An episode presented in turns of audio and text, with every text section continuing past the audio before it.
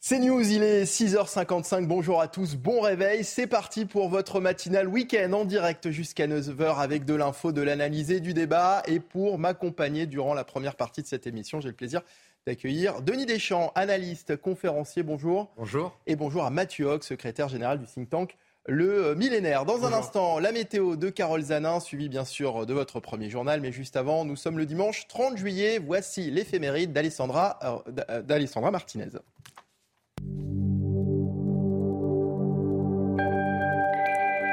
Chers amis, bonjour. Nous souhaitons aujourd'hui une très bonne fête aux Juliettes ou Julites, dont la sainte patronne vécut en Cappadoce, dans l'actuelle Turquie, au début du IVe siècle. Vous allez voir que son histoire aurait pu se retrouver dans la rubrique Faits divers de vos journaux. Mais sa fin, bien sûr, est très édifiante. Juliette est une jeune veuve. Elle dispose d'une grande fortune qu'elle met au service des plus pauvres. Un jour, un homme d'apparence très aimable lui propose son aide pour gérer ses biens. En fait, il va la ruiner. Devant le tribunal, il dispose d'un argument de poids.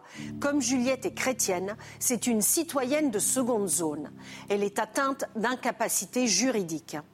Pour rétablir ses droits, elle n'a qu'une seule option, renier sa foi.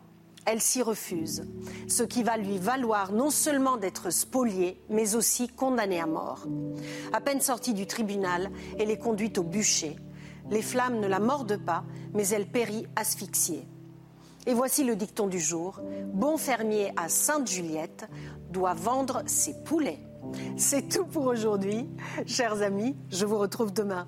Ciao Merci beaucoup Alessandra. On passe tout de suite à la météo de Carole Zanin et bonne nouvelle, retour à un temps plus calme aujourd'hui. Regardez votre météo avec Samsonite Proxys. Légère, résistante, durable. Une nouvelle génération de bagages. Vous l'avez dit, Mickaël, retour en temps beaucoup plus calme ce dimanche matin après la salve orageuse qui a touché la région Rhône-Alpes. Hier, avec des orages violents, nous allons tout de même retrouver eh bien, un ciel de traîne du sud-ouest en remontant vers les régions du Grand Est, un ciel de traîne, nuages éclaircis et quelques averses. Ça sera pareil pour la région euh, de la Normandie ou encore sur les Hauts-de-France, un ciel nuageux mais sec au pied des Pyrénées. Et regardez ce vent qui va déjà se mettre en place le long des côtes de la Manche, mais également autour du golfe du Lion jusqu'au département euh, Corse. Et dans le courant de l'après-midi, ce vent qui va se renforcer. Attention, le Var va rester euh, sous vigilance absolue pour risque d'incendie de forêt. Au niveau de la couleur du ciel, eh nous allons avoir encore beaucoup de soleil autour du pourtour méditerranéen. Un ciel un petit peu plus nuageux au pied des Pyrénées. Et toujours cette perturbation euh, pluvieuse sous un ciel bien gris qui va continuer d'onduler le long des côtes de la Manche. Regardons ensemble vos températures pour ce matin en légère baisse par rapport à ce samedi matin. Elles oscilleront entre 13 et 23 23 degrés, 13 pour Brest, nous aurons 23 pour Perpignan dans le courant de l'après-midi. Nous allons toujours rester en dessous des moyennes de saison sur une bonne partie nord. Seulement petit 24 pour les rues parisiennes, 20 du côté de Brest, 22 à Strasbourg et tout de même 34 degrés du côté de Montpellier. C'était votre météo avec Samsonite Proxys. Légère, résistante, durable. Une nouvelle génération de bagages. Et bon réveil à tous, bon dimanche sur CNews. Merci de démarrer votre journée avec nous. Voici tout de suite les titres de votre journal de 7 heures. La maire du 7e arrondissement de Paris pointe du doigt le manque de sécurité des lieux touristiques de la capitale. Une réaction qui intervient après le viol dont s'est dit victime une touriste mexicaine mercredi soir sur le champ de Mars. Les détails avec Adrien Spiteri dès le début de ce journal. Il y a quasiment 5 ans, jour pour jour, la Française Stephen Véron disparaissait au Japon. Alors âgée de 36 ans, elle avait quitté Poitiers quelques jours auparavant pour entamer son second voyage dans ce pays. Et puis mardi, ce sera le coup d'envoi des JMJ, les Journées mondiales de la jeunesse. Cette année, elles ont lieu à Lisbonne, au Portugal, où pas moins d'un million de jeunes catholiques sont déjà sur place. Nous serons avec l'une d'entre eux tout à l'heure. Dans la nuit de mercredi à jeudi, une touriste mexicaine dit avoir été victime euh, d'un viol sur le champ de Mars à Paris. Deux personnes avaient été interpellées et placées euh, en garde à vue, mais les gardes à vue ont été levées. Une affaire qui a fait réagir la classe politique, notamment la droite. On en parle avec vous, Adrien euh, Spiteri. Bonjour Adrien. Alors la droite demande à la mairie de Paris de réagir. Exactement, Michael. Cette demande elle a été faite notamment par Rachida Dati, la maire Les Républicains du 7e arrondissement de la capitale, où se situe justement eh bien, le Champ de Mars. Elle réclame tout simplement la fermeture du site. Regardez ce tweet. Combien d'agressions sexuelles et de viols attend Anne Hidalgo avant d'accepter de fermer le champ de Mars la nuit pour que les Parisiens et les touristes soient en sécurité. Je demande à la mairie de Paris de faire passer la sécurité avant la politique politicienne. Rappelons eh bien, que la mairie de Paris est de gauche et pour la municipalité, justement, Rachida Dati instrumentalise ce drame. Écoutez la réponse de Céline Hervieux, la conseillère de Paris. Elle était sur notre antenne hier.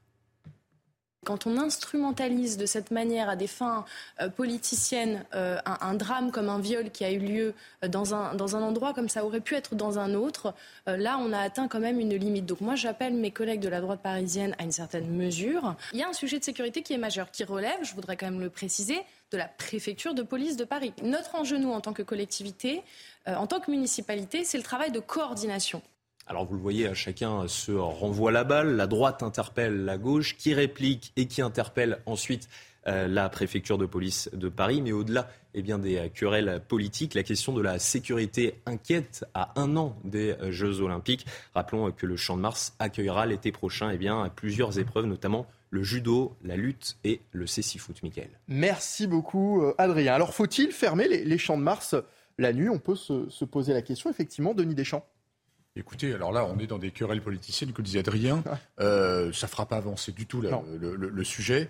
Euh, alors, ce n'est pas le seul euh, incident qui est dramatique. Hein. Il n'y a, rien à redire là-dessus. Mais ce n'est pas, pas la seule fois. Il y a déjà eu des précédents dans, les, dans, les temps, dans les temps passés assez courts. certains veulent fermer le champ de Mars, d'autres veulent proposer d'autres solutions déjà au départ s'il y avait plus de présence policière, comme dans la journée d'ailleurs, hein, même les, touristes que vous aviez interrogés sur le champ de Mars reconnaissaient que dans la journée il y avait suffisamment de présence policière. Il suffit simplement aussi d'en développer aussi la nuit. Et le champ de Mars n'est pas le seul, le, seul endroit dans Paris où il y a de l'insécurité et où il peut y avoir des agressions sexuelles. Mathieu Hoc, alors est-ce que finalement le problème n'est pas de se poser tout simplement la question en fait? Mais déjà, tout à fait. Quel, quel, modèle d'art de vie à la française on veut dans la ville de Paris en termes de sécurité. Moi, je veux revenir sur ce qui a été dit dans le reportage. C'est pas vrai que la sécurité relève uniquement de la préfecture de police. Certes, la sécurité, c'est une compétence régalienne du ministère, mais les collectivités territoriales, que ce soit la région ou les mairies, ont aussi des pouvoirs, euh, des pouvoirs en matière de sécurité. La région sur la mise à disposition d'infrastructures telles que les caméras, etc. Et on se souvient que la région Auvergne-Rhône-Alpes avait proposé des caméras à, certaines, à toutes les villes, à toutes les grandes métropoles de la région Auvergne-Rhône-Alpes et la mairie de Grenoble avait refusé la mise à disposition des caméras. Et euh, s'agissant de, des mairies, euh, les maires ont des pouvoirs de police, il faut le dire, en matière de sécurisation des événements, etc. Et donc, la mairie de Paris peut agir pour pouvoir prévenir l'insécurité dans la ville de Paris. Vous avez tout à fait raison, et d'autant qu'en plus, Paris est une situation très spéciale, avec euh, justement une, situation institutionnelle particulière. Et là, parce que c'est le champ de Mars qui est visé, le champ de Mars pour les, pour les touristes, c'est très important. Euh, ce n'est pas une, un endroit anecdotique. Donc effectivement, il faudrait le, mieux le sécuriser la nuit. Il y a beaucoup de gens qui viennent pique-niquer en face de la Tour Eiffel. Donc ça fait partie du romantisme aussi euh, mmh. de cette ville pour les étrangers. Et il ouais. de très très loin pour ça. Mais alors justement, la question qui fâche, euh, Denis Deschamps, Paris est-il devenu un coupe-gorge pour les touristes? Alors peut-être pas, parce qu'il n'y a, pas non plus des, incidents. De, alors c'est un incident grave, hein, mais il n'y a pas des incidents tous les jours comme ça. Ah, de plus en plus Oui, mais il y en a de plus en plus, des, effectivement. Des vols, notamment, on en, parlait euh, ces dernières semaines. Les Chinois qui se font détrousser aussi. Euh, et il n'y a pas. Là, on, pointe du doigt euh, donc la Tour Eiffel et son champ de Mars, mais il y a plein d'autres endroits à Paris où c'est extrêmement tendu pour les, pour les touristes. Hmm. Un dernier mot, Mathieu bah, Là-dessus, il y a effectivement, moi je vois quand même qu'il y a une explosion d'insécurité dans, dans, la ville de Paris, que ce soit sur les lieux touristiques et euh, dans, certains arrondissements, le 18e, le 19e, il y a vraiment des, des coupes-gorges, comme vous l'avez on, on, parlait de ces touristes qui se faisaient effectivement euh, euh dépouiller, euh, notamment en cette période de, vacances, ou les, arnaques aussi. On parlait des, il y a de nombreux escrocs qui, notamment le bonto, dans les, sur des jeux d'argent sur les lieux touristiques, qui, visent spécifiquement cette population-là. Et, quand on se dit, enfin moi je prends l'exemple de, cette, de, cette touriste mexicaine hein, qui, est, qui, est, arrivée récemment sur Paris, qui s'est fait agresser on est une, quand on est une touriste mexicaine et qu'on euh, va dans la ville de Paris pour, euh, profiter euh, trois semaines des, de, de, l'art de vivre à la française, de pouvoir d'ailleurs même aller dans d'autres capitales ensuite après euh, européenne, on ne se dit pas je vais me retrouver euh, au Guatemala ou euh, dans les coupes-gorges d'Amérique centrale. Et la, la, hmm. situation, c'est que la, la, ville de Paris s'est tiers-mondisée à ce niveau-là et de fait, l'insécurité a explosé. Alors on va parler justement des moyens de la police, des moyens supplémentaires pour la loi de programmation et, et, d'orientation. C'est ce que prévoit le ministère de l'Intérieur, mais en faisant la part belle à l'augmentation des effectifs de, policiers et gendarmes, elle risque de se faire au détriment de la modernisation des équipements. Les détails avec Sarah Fenzari et Célia Judas. Il devrait être 8500 policiers de plus d'ici 2027. C'est l'une des mesures de la loi de programmation et d'orientation du ministère de l'Intérieur. Coût total des opérations 5 milliards d'euros. Un budget conséquent qui, pour la Cour des comptes, ne suffira pas à régler le malaise dans la police, pas plus que de renforcer la sécurité des Français. Les crédits de fonctionnement et d'investissement stagnent en 2023 et diminuent en 2024. Il faut recruter, mais également donner envie aux policiers de rester en poste. Manque de moyens dans les équipements matériels, dans les installations ou encore dans le numérique. Dans une des notes consacrées à l'augmentation de l'efficacité des dépenses publiques, les magistrats financiers déplorent que cette loi, pourtant destinée à financer les besoins criants d'investissement de la police, donne finalement la priorité à l'augmentation des effectifs. Un constat que partage le porte-parole de Police Alliance Rajouter des effectifs de police ne, ne, résoudra pas le problème du malaise récurrent qu'il y a dans les forces de l'ordre. Parfois, on n'a pas les chaises euh, adéquates pour les asseoir. On a des chaises qui sont, qui sont extrêmement, euh, extrêmement délabrées. Là, on est dans des moyens informatiques qui sont à la hauteur des années 2000.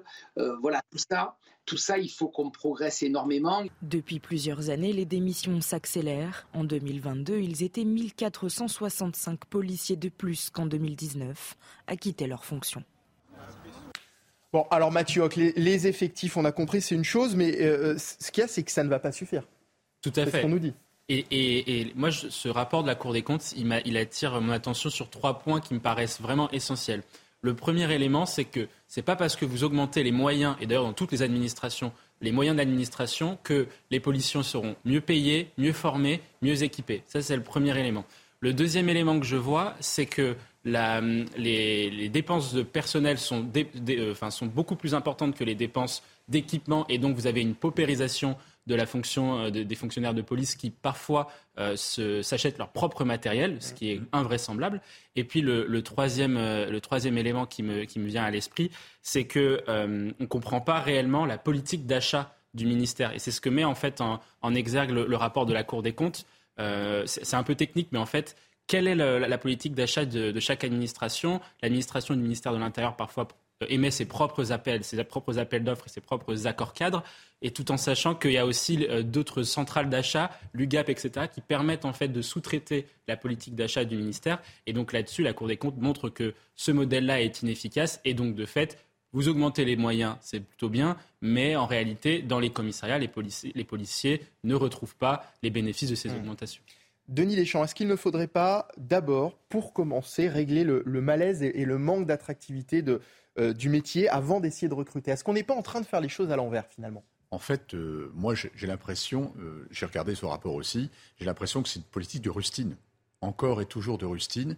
Ça me rappelle aussi, je suis désolé d'être désagréable, mais la situation de l'hôpital et la situation de l'école encore et encore. Ça veut dire qu'il y a un certain nombre de décideurs, parce que les, hauts fonctionnaires qui sont à la tête de l'État sont des décideurs.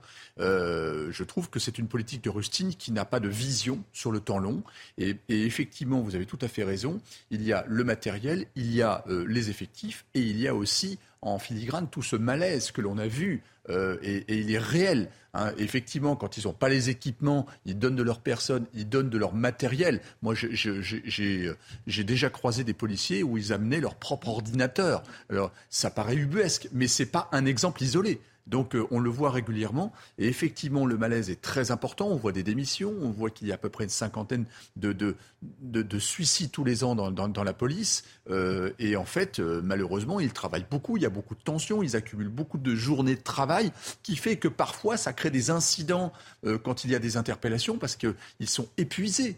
Et on oublie de le dire aussi, mais ils sont épuisés. Donc effectivement, les, euh, comment dire, les effectifs, c'est très important. Et on l'a vu avec le champ de Mars. De toute façon, il va falloir refonder cette, politique de la justice et de la police en France pour qu'il y ait, parce que la population grandit, parce qu'on est quand même un, pays qui est l'une des premières destinations au monde pour les touristes, il faut absolument beaucoup de présence.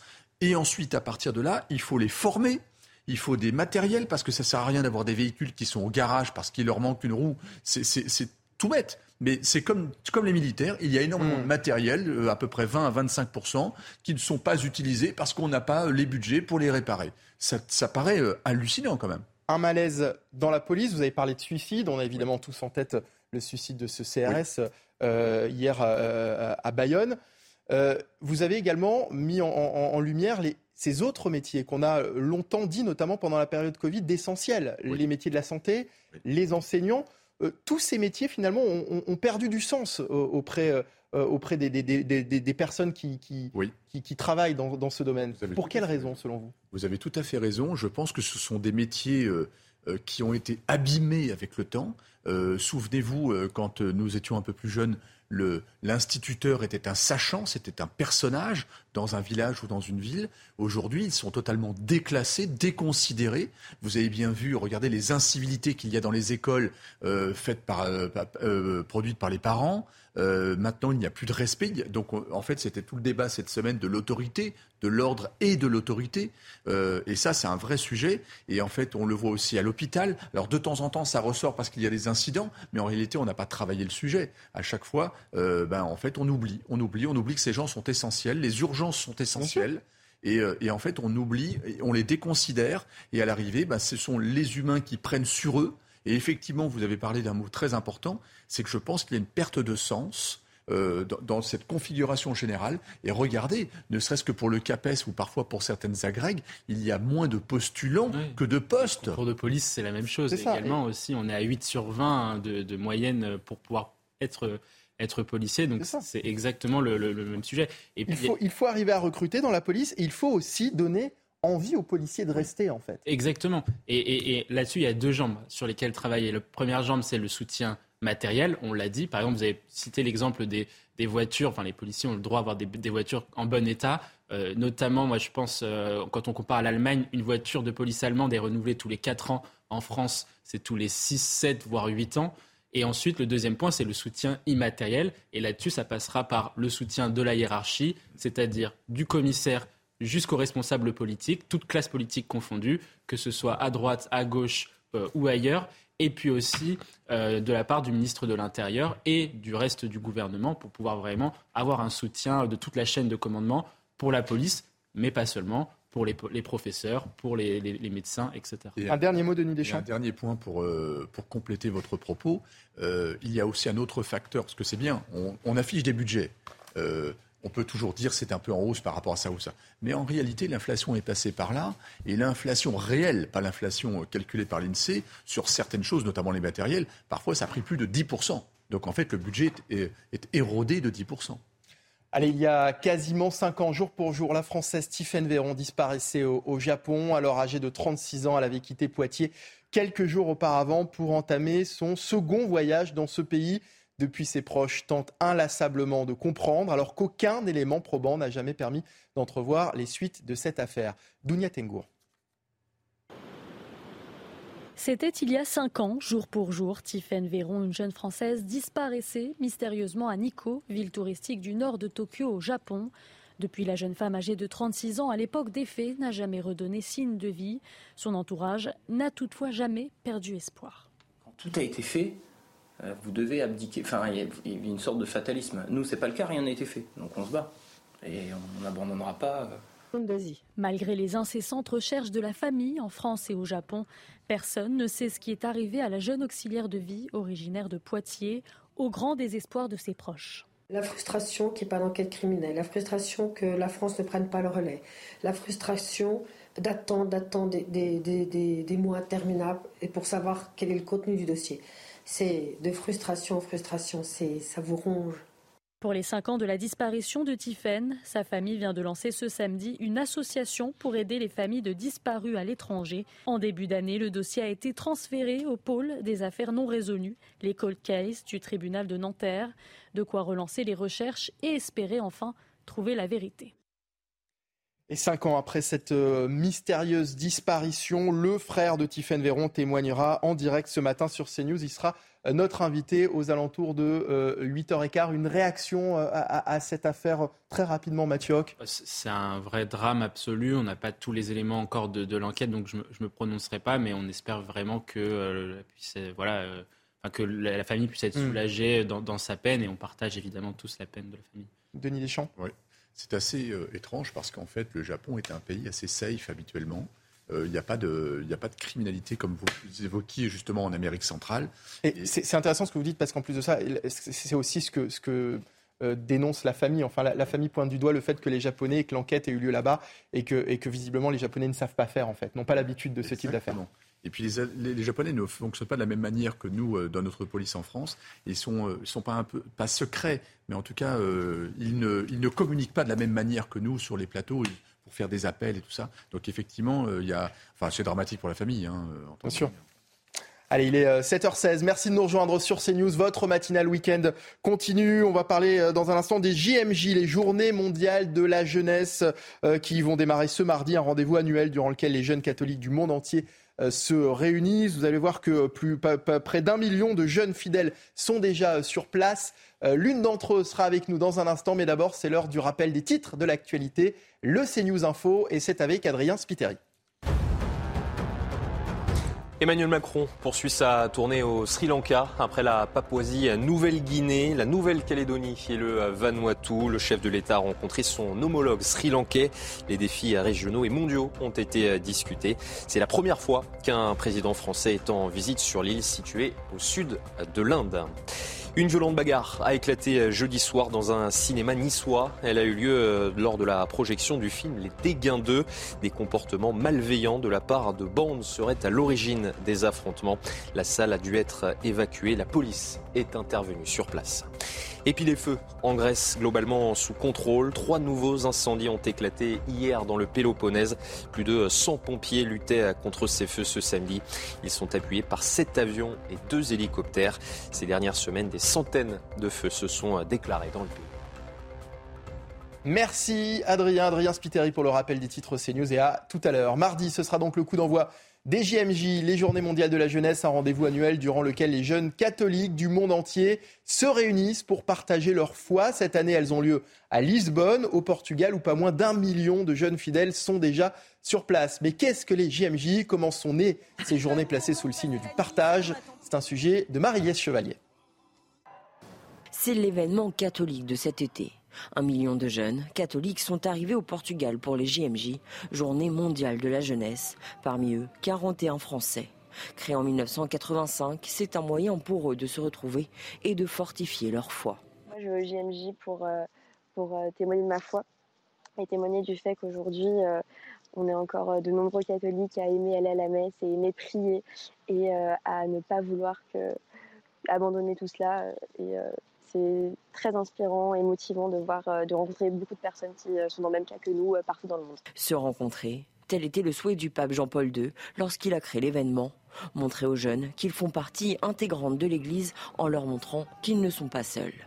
Les GMJ sont ainsi un moyen concret de témoigner d'une foi vivante. C'est aussi l'occasion pour eux de témoigner aux autres jeunes de leur bonheur de leur joie d'être catholique, mais aussi euh, de vivre ensemble euh, les valeurs chrétiennes qui sont l'amour, le partage, euh, le bonheur, la tolérance et l'ouverture aux autres. La messe d'ouverture marquera mardi le début des JMJ. Le pape François, lui, arrivera jeudi sur place.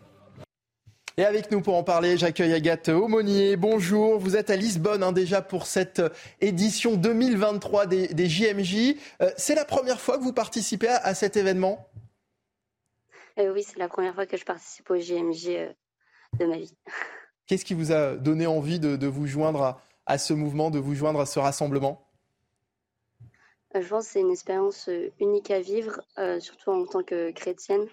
c'était important pour moi d'aller à ces JMJ, de vivre, de voir que dans le monde entier, on est tous ensemble dans un même lieu pour aller à la rencontre des autres, mais aussi de Jésus-Christ. Et je pense que c'est ça qui donne envie d'y aller. Alors il y a déjà beaucoup de monde hein, présent sur place, alors que ça ne commence que, que mardi. Comment se, prépare l'événement? Comment est, l'ambiance actuellement à Lisbonne? Alors moi je suis encore à Porto. Ah d'accord. Encore arrivé à Lisbonne, mais l'ambiance est incroyable. Euh, il y a déjà euh, d'autres pays qui sont là, en plus des Français et on voit, on découvre plein de chants de la langue des autres pays et l'ambiance est juste incroyable. On est tous motivés, on est tous bah, plein de jeunes et c'est assez euh, impressionnant à voir.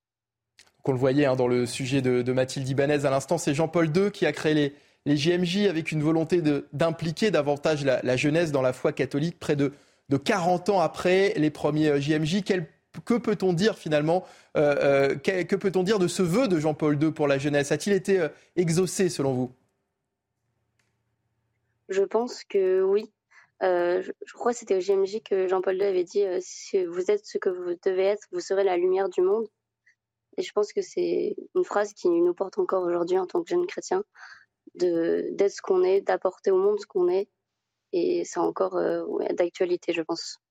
Alors, quel va être le, programme de, cette semaine hein? Euh, Les JMJ, on le disait, ça démarre mardi, ça se termine le 6 août. Est-ce que vous savez un peu euh, ce que vous allez faire durant ces prochains jours? Euh, On est un peu porté, en tant que, jeune, dans une organisation, porté par l'organisation. Mais je sais qu'on va avoir des rencontres internationales à Lisbonne. On aura des messes internationales et on aura toute la semaine des festivals dans les rues de Lisbonne où il y a des stands, des danses, des, plein de petites activités partout dans la ville. On est assez libre d'y aller quand on veut. Et ça se clôturera par euh, une messe internationale finale euh, à Lisbonne. Eh ben, écoutez, on vous souhaite donc euh, de bons JMJ. Merci d'avoir été avec nous, Agathe Aumonier. vous, vous, participez au JMJ vous faites partie de la paroisse de, la Selle-Saint-Cloud dans les Hauts-de-Seine, hein, c'est ça, en région parisienne. Merci d'avoir été avec nous ce matin.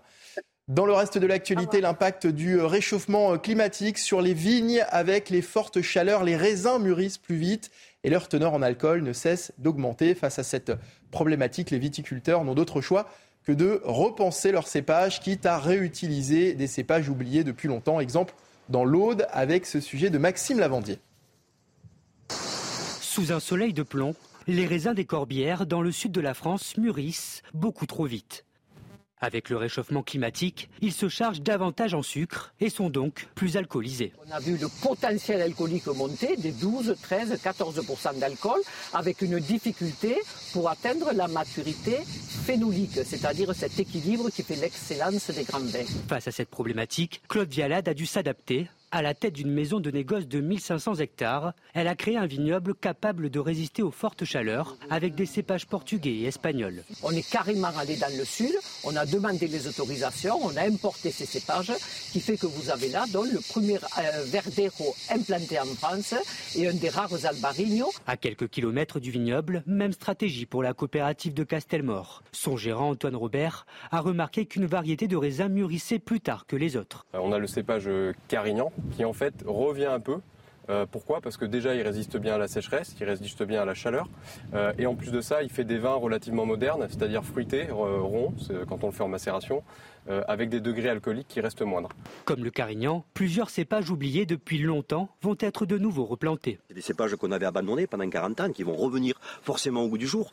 Carignan, Terré, Riverinck, Aramon, Senso et bien d'autres. Des changements qui s'opèrent déjà dans toute la France, mais il faudra être patient pour mesurer l'impact réel de ces innovations. Allez, on va marquer une courte pause. On revient dans un instant pour la suite de votre matinale week-end et une nouvelle scène de violence dans un cinéma en France. Ça s'est passé à Nice mercredi. Une séance de projection a dû être écourtée en raison d'une bagarre entre jeunes. On en parle dans un instant. Restez avec nous sur CNews.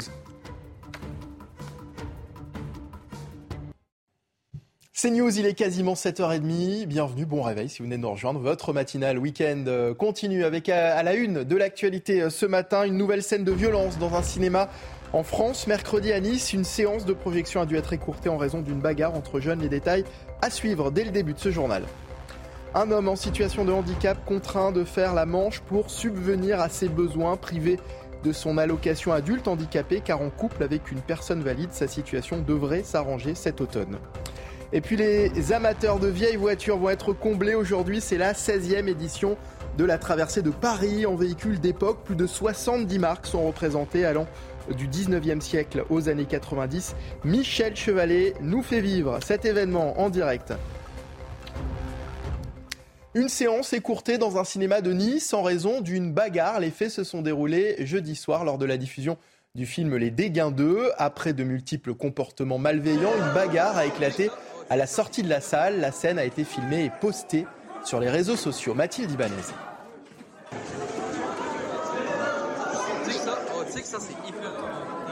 C'est une vidéo postée sur les réseaux sociaux d'une rare violence. Les faits se sont passés ici, dans ce cinéma pâté à Nice. La séance de 22 heures du film Les Dégains 2 a dû être écourtée à cause des comportements malveillants de la part de bandes. Après plusieurs rappels à l'ordre, la décision a été prise, rallumer la salle et la faire évacuer selon le directeur des cinémas de Nice à nos confrères de Nice Matin. Dans les couloirs, une bagarre générale a alors démarré. La police a dû intervenir. Franchement, je ne tiens à stigmatiser personne. Je ne sais pas ce qui a conduit à ce scénario. Ces gens s'étaient-ils donné rendez-vous? Était-ce prévu pour faire le buzz? De telles violences dans une salle obscure n'est pas un fait nouveau. C'est l'effet réseaux sociaux. Il y a la notion de challenge aussi. Le film d'horreur Annabelle a été victime de cet effet. Il n'est resté à l'affiche que trois jours dans certaines salles en France, car il y avait la volonté de faire du grabuge. Pour éviter que ces scènes se reproduisent, les séances de 22 heures du film Les Dégains 2 ont été supprimées.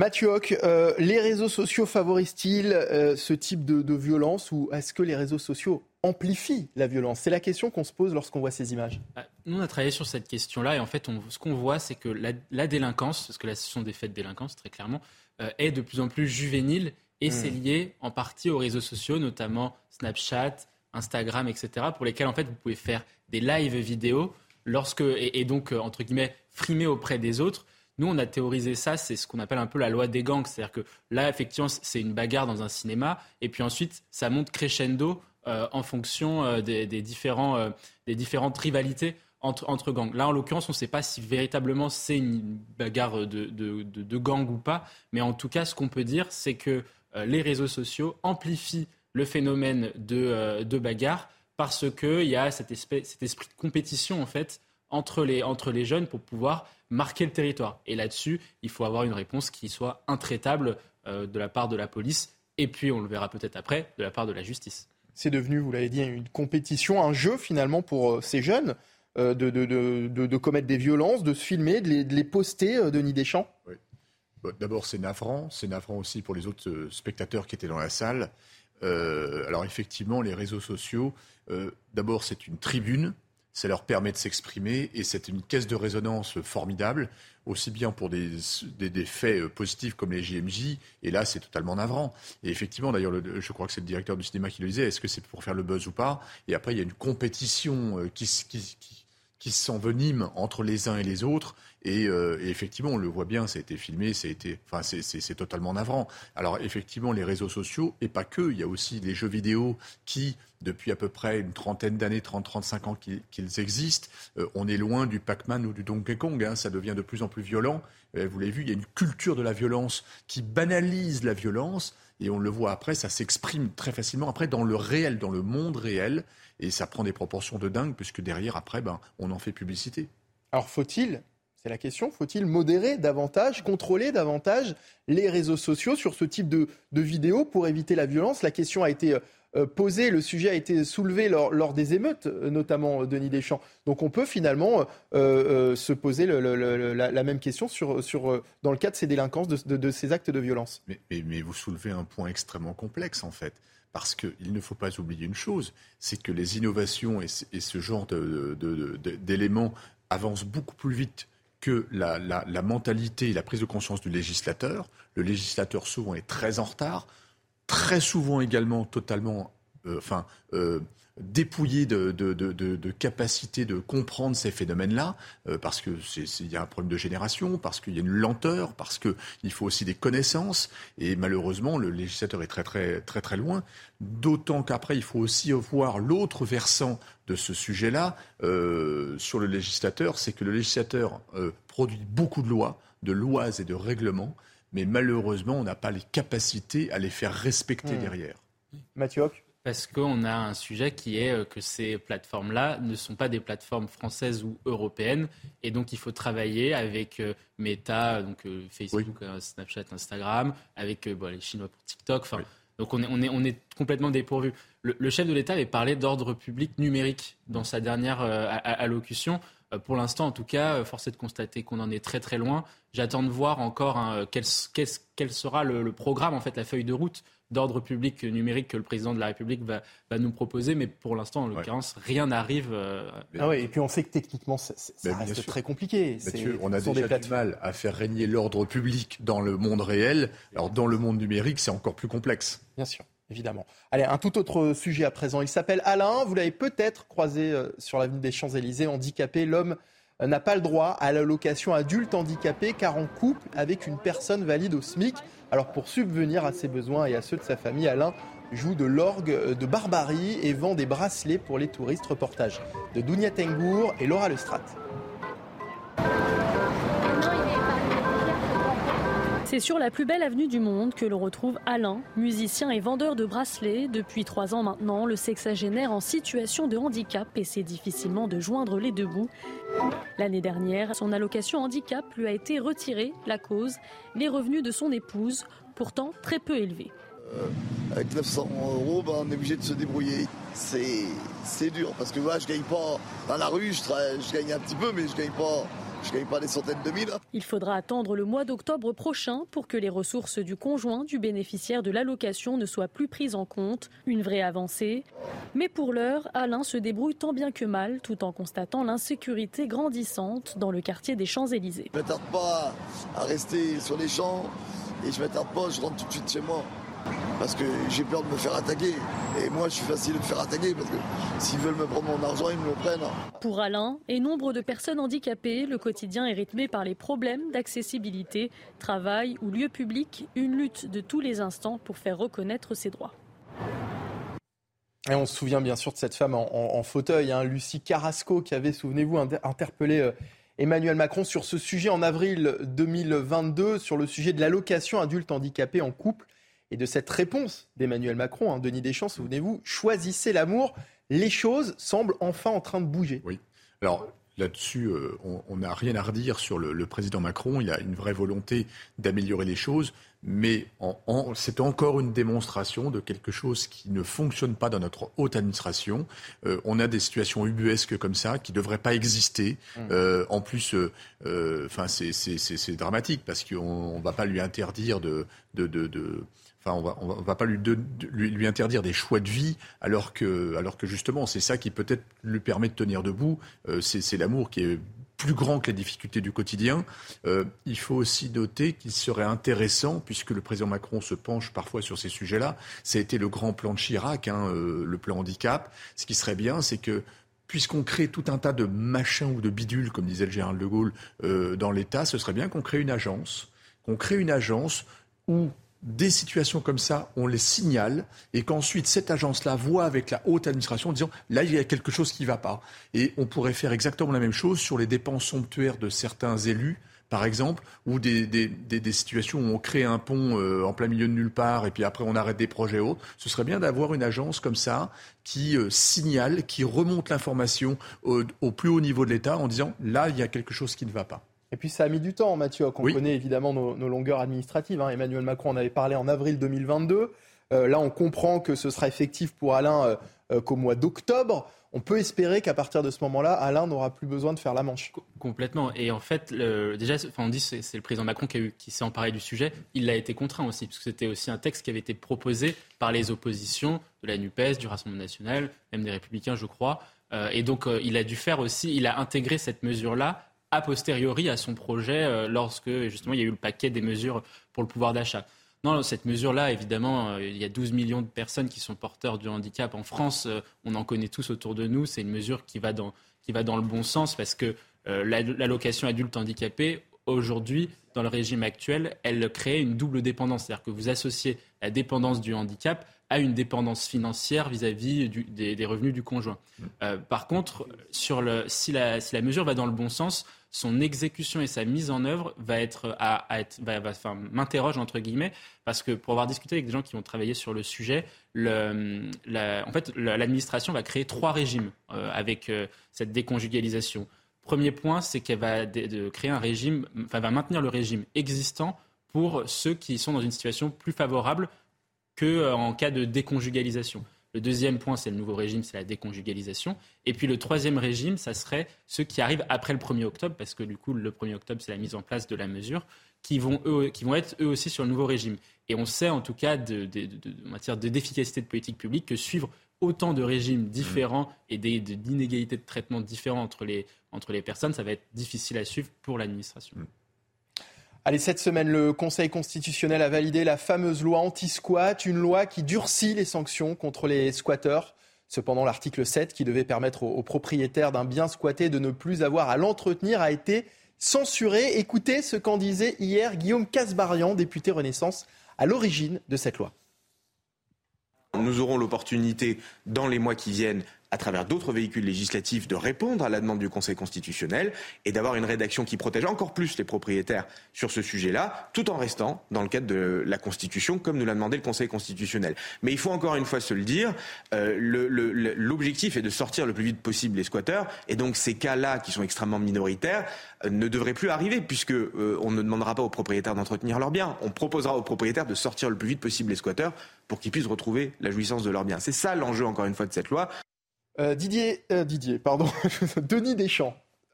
Euh, j'ai failli commettre l'impair hein, avec votre nom. Attention, Denis.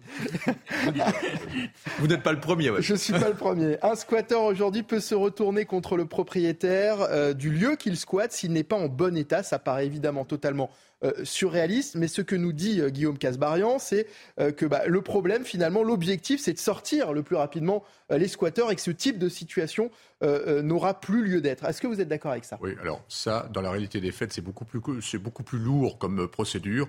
Alors ça, c'est une situation totalement lunaire à, laquelle on assiste. Alors il faut quand même reconnaître que la loi, je crois qu'elle a une 13 articles ou quelque chose comme ça, hein, donc ça va vraiment dans le bon sens.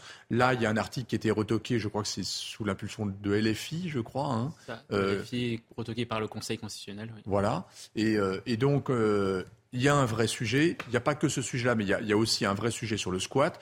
Il ne faut pas oublier que dans la plupart des cas, donc d'abord, c'est illégal, c'est un acte illégal d'occuper un lieu. Euh, donc là, là, ça, ce n'est pas puni. Deuxième élément, souvent, il y a de très grandes dégradations. Hein, dans le bien qui sont commises. On a eu des, on a eu plusieurs exemples. Et ensuite, ce qui est assez important, c'est que euh, bah, dans ces cas-là, plutôt que de contraindre le propriétaire, bah, peut-être que le propriétaire, s'il serait peut-être aidé dans certains cas pour rénover, parce qu'avec là, on a des contraintes lourdes pour euh, rénover les bâtiments. Peut-être qu'en fait, au niveau local, il y aurait plus de, communication entre les propriétaires et, les, et les, notamment les communes. Peut-être que ça éviterait aussi ce genre de situation. Et il ne faut pas oublier également qu'avec ce genre de loi, euh, ça ne va pas inciter les propriétaires à libérer les logements pour pouvoir les louer. Et on sait très bien qu'il y a un véritable problème de logement dans ce pays. Et que là, il ne faut pas oublier également en parallèle qu'on a besoin des propriétaires, c'est ce qu'on appelle le parc privé, pour euh, justement loger les gens, parce que l'État n'a pas les moyens de, construire suffisamment de logements pour, pour, tout le monde. Donc là, on a besoin du parc privé, et si on contraint encore plus les, euh, propriétaires, ça ne va pas les inciter à investir. Allez, c'est un constat quasi unanime pour les professionnels du tourisme. Depuis euh, le début de la saison estivale, les touristes se font de moins en moins nombreux, notamment dans le sud du pays. Alors, mauvais temps ou inflation, quels sont les raisons. On voit ça avec Corentin Brio et Christina Luzzi. Un début de saison considéré comme décevant. Les touristes sont moins nombreux cet été un peu partout en France, avec des réservations en baisse, notamment en Corse. Cette année, pour le mois de juin, nous avons enregistré moins 35% euh, au niveau de la baisse de fréquentation. Euh, juillet, là, nous sommes à moins 25%. Euh, non, cette année, c'est compliqué. J'ai des amis dans la région, des socioprofessionnels, qui, eux, notent jusqu'à moins 50%. c'est très compliqué cette année. Une des raisons principales de cette baisse, le prix des vacances. Les touristes veulent faire des économies au vu de l'inflation. Le principal facteur de cette baisse est lié à des raisons économiques. Il faut dire que les Français sont beaucoup partis par conséquent, euh, le budget vacances des Français n'étant pas extensible, et compte tenu de l'augmentation euh, des prix euh, tout à fait considérable dans le secteur du tourisme, puisque les prix ont augmenté entre 15 et 30% en deux ans, voire 58% par exemple pour l'hôtellerie parisienne en ce mois de juillet par rapport à l'an dernier. Une fréquentation plus faible que l'an passé donc, mais les professionnels ne perdent pas espoir et espèrent un regain des réservations pour la suite de la saison estivale une baisse du tourisme qu'on constate même à Paris. Je ne sais pas si vous avez remarqué, on est le 30 juillet, il y a encore des embouteillages à Paris. Je n'avais jamais vu ça les autres années, euh, Mathieu Hoc. Ben, c'est un phénomène euh, qui est euh, le phénomène depuis les années 80, en gros, de paupérisation des classes populaires et des classes moyennes qui ont de moins en moins de facilité à pouvoir acquérir enfin de pouvoir, de pouvoir euh, aller en vacances en fait. ça, semble, ça semble quand même particulier hein, cette année parce que jusque-là on avait tendance à dire que euh, malgré les crises, euh, les Français préservaient les loisirs et notamment les vacances. Cette année, ça semble plus compliqué que les autres. Denis Deschamps. Alors on a eu aussi un mois de mai très favorable pour s'éclipser. Donc, ça, ça, pendant que ça ampute un petit peu le budget, il ne faut pas oublier non plus que le carburant, il est parvenu à 1 euro. On est encore à 2 euros le litre. Euh, donc le phénomène d'inflation euh, joue beaucoup. Il y a aussi, on, a quelques professionnels qui essaient de se, de se refaire par rapport à la situation du Covid. Hein. Il y a ça, ça, existe hein, sur, certains hôteliers. Et effectivement, là, les prix sont très importants. Allez, il est 7h46. Euh, on poursuit notre matinal week-end dans un instant. Mais d'abord, le rappel des titres de l'actualité. C'est News Info, c'est avec Adrien Spiteri. Par Météo France en cause un risque élevé de feux de forêt dans le sud-est de la France. Les températures vont dans certaines villes dépasser les 30 degrés aujourd'hui. Les Bouches du Rhône seront en vigilance orange. La France suspend son aide au développement au Niger, conséquence du coup d'État militaire contre le président Mohamed Bazoum, séquestré dans sa résidence par des membres de la garde présidentielle. La décision a été prise à l'issue d'un conseil de défense hier. Et puis Vladimir Poutine défend l'arrestation des voix critiques en Russie. Il estime ces arrestations nécessaires dans le cadre de l'offensive russe en Ukraine. Nous devons suivre certaines règles, a déclaré le chef du Kremlin lors d'une conférence de presse. Un politologue et une metteuse en scène auraient récemment été arrêtés dans le pays. Merci Adrien et à tout à l'heure. Les amateurs de vieilles voitures vont être comblés aujourd'hui. C'est la 16e édition de, la traversée de Paris en véhicule d'époque et l'éventail est très large. Hein. Plus de 70 marques sont représentées allant du 19e siècle aux années 90. Et on en a un d'amateurs, hein, nous, parmi les journalistes de CNews. C'est Michel Chevalet qu'on retrouve sur place près du château de Vincennes. Bonjour Michel, vous êtes sur la ligne de départ hein, de cette traversée de Paris qui va s'élancer d'une ah bah seconde à l'autre, c'est ça? Ah bah, voilà, on est dans un décor magnifique derrière le château de Vincennes. Euh, surtout, ce qui est étonnant, c'est le rassemblement. Là, on va avoir près de 600, 700, 800, 900 véhicules qui vont traverser Paris. Alors, le clou, je veux dire, la vétérante, 110 ans, regardez, de Dion-Bouton. C'est le musée de, plutôt, où était de Dion-Bouton. C'est étonnant. Juste un petit détail, va vous faire rêver. Attends, attends, regardez, c'est une, une merveille tout, était en bois à l'intérieur. Mmh. Hein, c'était très. Voilà. Les éléments de carrosserie sont en bois, le plancher est en bois. Et surtout, elle roule. Alors, pour vous camper le décor, les, voitures arrivent et vont partir vers 8 euh, heures pour aller jusqu'à Meudon à, midi. Donc là, vous avez le trèfle Citroën, vous avez les Mercedes, des, cabriolets Mercedes, des Peugeot, euh, euh, il y a les, les Triomphes, les TR2, TR3, TR4, il y a les R16, etc. Bref, c'est tout ce qui se fait de mieux dans le domaine de l'automobile. En fait, c'est un livre d'histoire de l'automobile qui va être présent. Et puis, je rejoins le vice-président de, de, Vincennes Ancienne. Juste, oui, vous vouliez poser une question? Oui, non, je voulais vous dire que ce sont des, véhicules qui, disons-le, habituellement ne sont plus autorisés à, circuler dans Paris, Michel. autorisés à circuler. Voilà, voilà, la question, c'est ces véhicules ne sont plus autorisés à circuler. Si, ils sont tous immatriculés. Bonjour Michel, oui, effectivement, ils sont tous immatriculés, donc ils sont tous euh, autorisés à circuler suivant le code de la route. Aujourd'hui, en plus, on est dimanche, donc ils ont une autorisation complète pour circuler dans Paris. Mais, on leur reproche de polluer. Alors, on ne pollue pas avec nos petites des voitures. petits moteurs. On fait quelques kilomètres avec quelques voitures anciennes et on fait une micro-micro-pollution. Par contre, on apporte. euh, on fait rouler. Regardez ce véhicule-là. Alors là, à l'instant même, on verra tout à l'heure un, un camion Citroën qui arrive. Alors, tous les véhicules traversent Paris avec une plaque commémorative. Vous avez une, une plaque. Ils ont un roadbook euh, complet.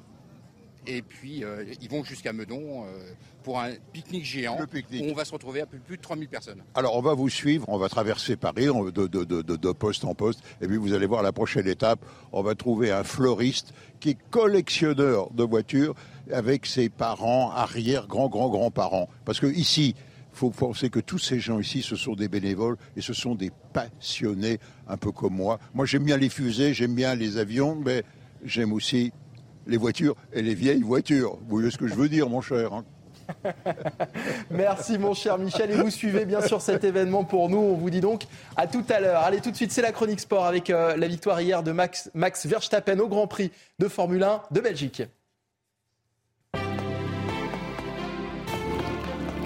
Vous regardez votre programme avec la machine à café, Groupe Intuition. Spa-Francorchamps sous le déluge, le départ de la course sprint retardé d'une demi-heure en attendant une éclaircie. Pas de risque pris par la direction de course, départ lancé et 4 tours en moins. Mais la piste sèche vite et donc dilemme pour les 20 pilotes en pneus pluie. Le drapeau jaune provoqué par la sortie de route et l'abandon d'Alonso resserre les positions. À la relance, Verstappen est sans pitié. Il est blotti, Max Verstappen. Il va choisir l'extérieur avant même d'entrer dans le Kemmel. Il est déjà à sa hauteur. Il est passé, Max Verstappen. Podium surprenant complété par Oscar Piastri et Pierre Gasly.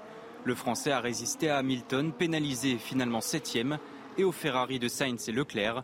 Respiration pour l'écurie alpine au cœur d'une période tumultueuse. Vous avez suivi votre programme avec la machine à café, Groupe Intuition. Merci beaucoup Mathieu Hoc, secrétaire euh, général euh, de- du think tank Le Millénaire. Merci d'avoir été avec nous euh, ce matin. Denis Deschamps, vous restez à, à- à mes côtés. On va revenir dans un instant pour la suite de votre matinale week-end. On marque une courte pause et nous reviendrons sur euh, euh, la maire du 7e arrondissement de Paris qui pointe du doigt le manque de sécurité euh, des lieux touristiques de la capitale. Une réaction qui intervient après le viol dont s'est dit victime une touriste mexicaine mercredi soir sur le champ de Mars. Les détails dans un instant. Restez avec nous sur CNews. À tout de suite.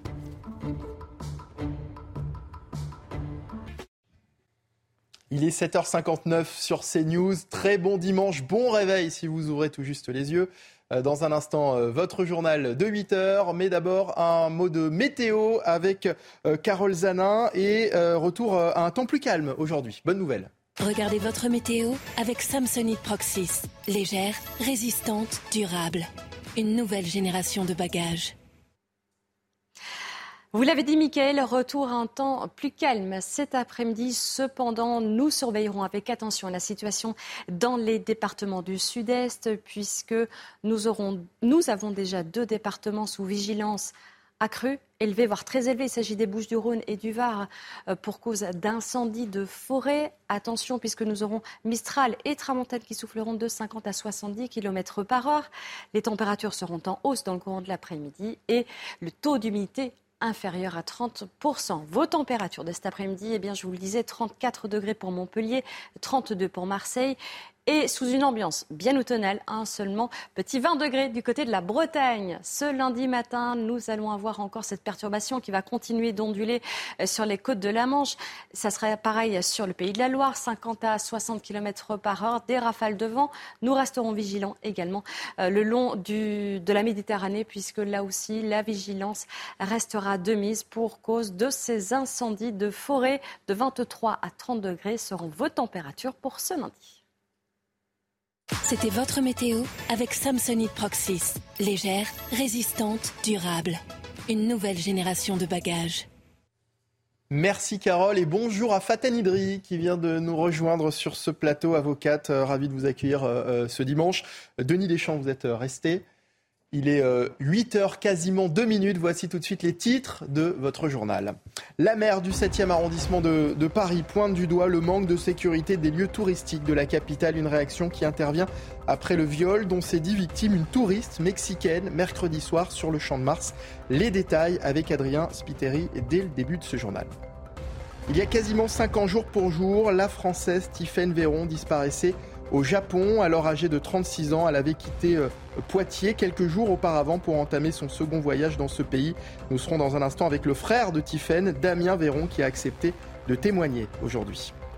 Enfin, ce, sera le coup d'envoi des JMJ mardi, les Journées mondiales de la jeunesse. Cette année, euh, elles ont lieu à Lisbonne, au Portugal, où pas moins d'un million de jeunes catholiques sont déjà sur place. Dans la nuit de mercredi à jeudi, une touriste mexicaine dit avoir été victime d'un viol sur le champ de Mars à Paris. Deux personnes avaient été interpellées et placées en garde à vue.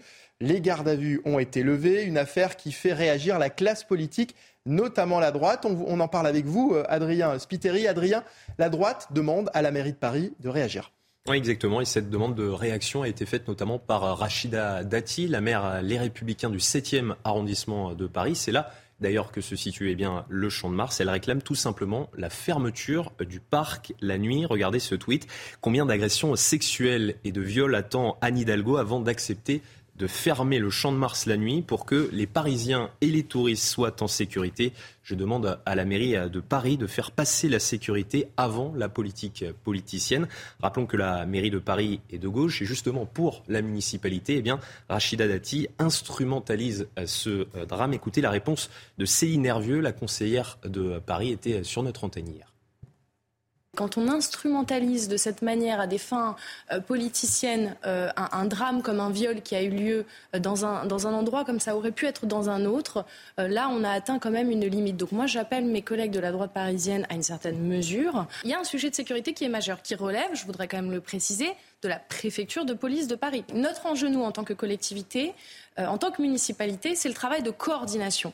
Alors vous le voyez, chacun se renvoie la balle, la droite interpelle la gauche, qui réplique et qui interpelle ensuite la préfecture de police de Paris. Mais au-delà, eh bien, des querelles politiques, la question de la sécurité inquiète à un an des Jeux olympiques. Rappelons eh que le Champ de Mars accueillera l'été prochain plusieurs épreuves dont le judo, la lutte et le cécifoot notamment.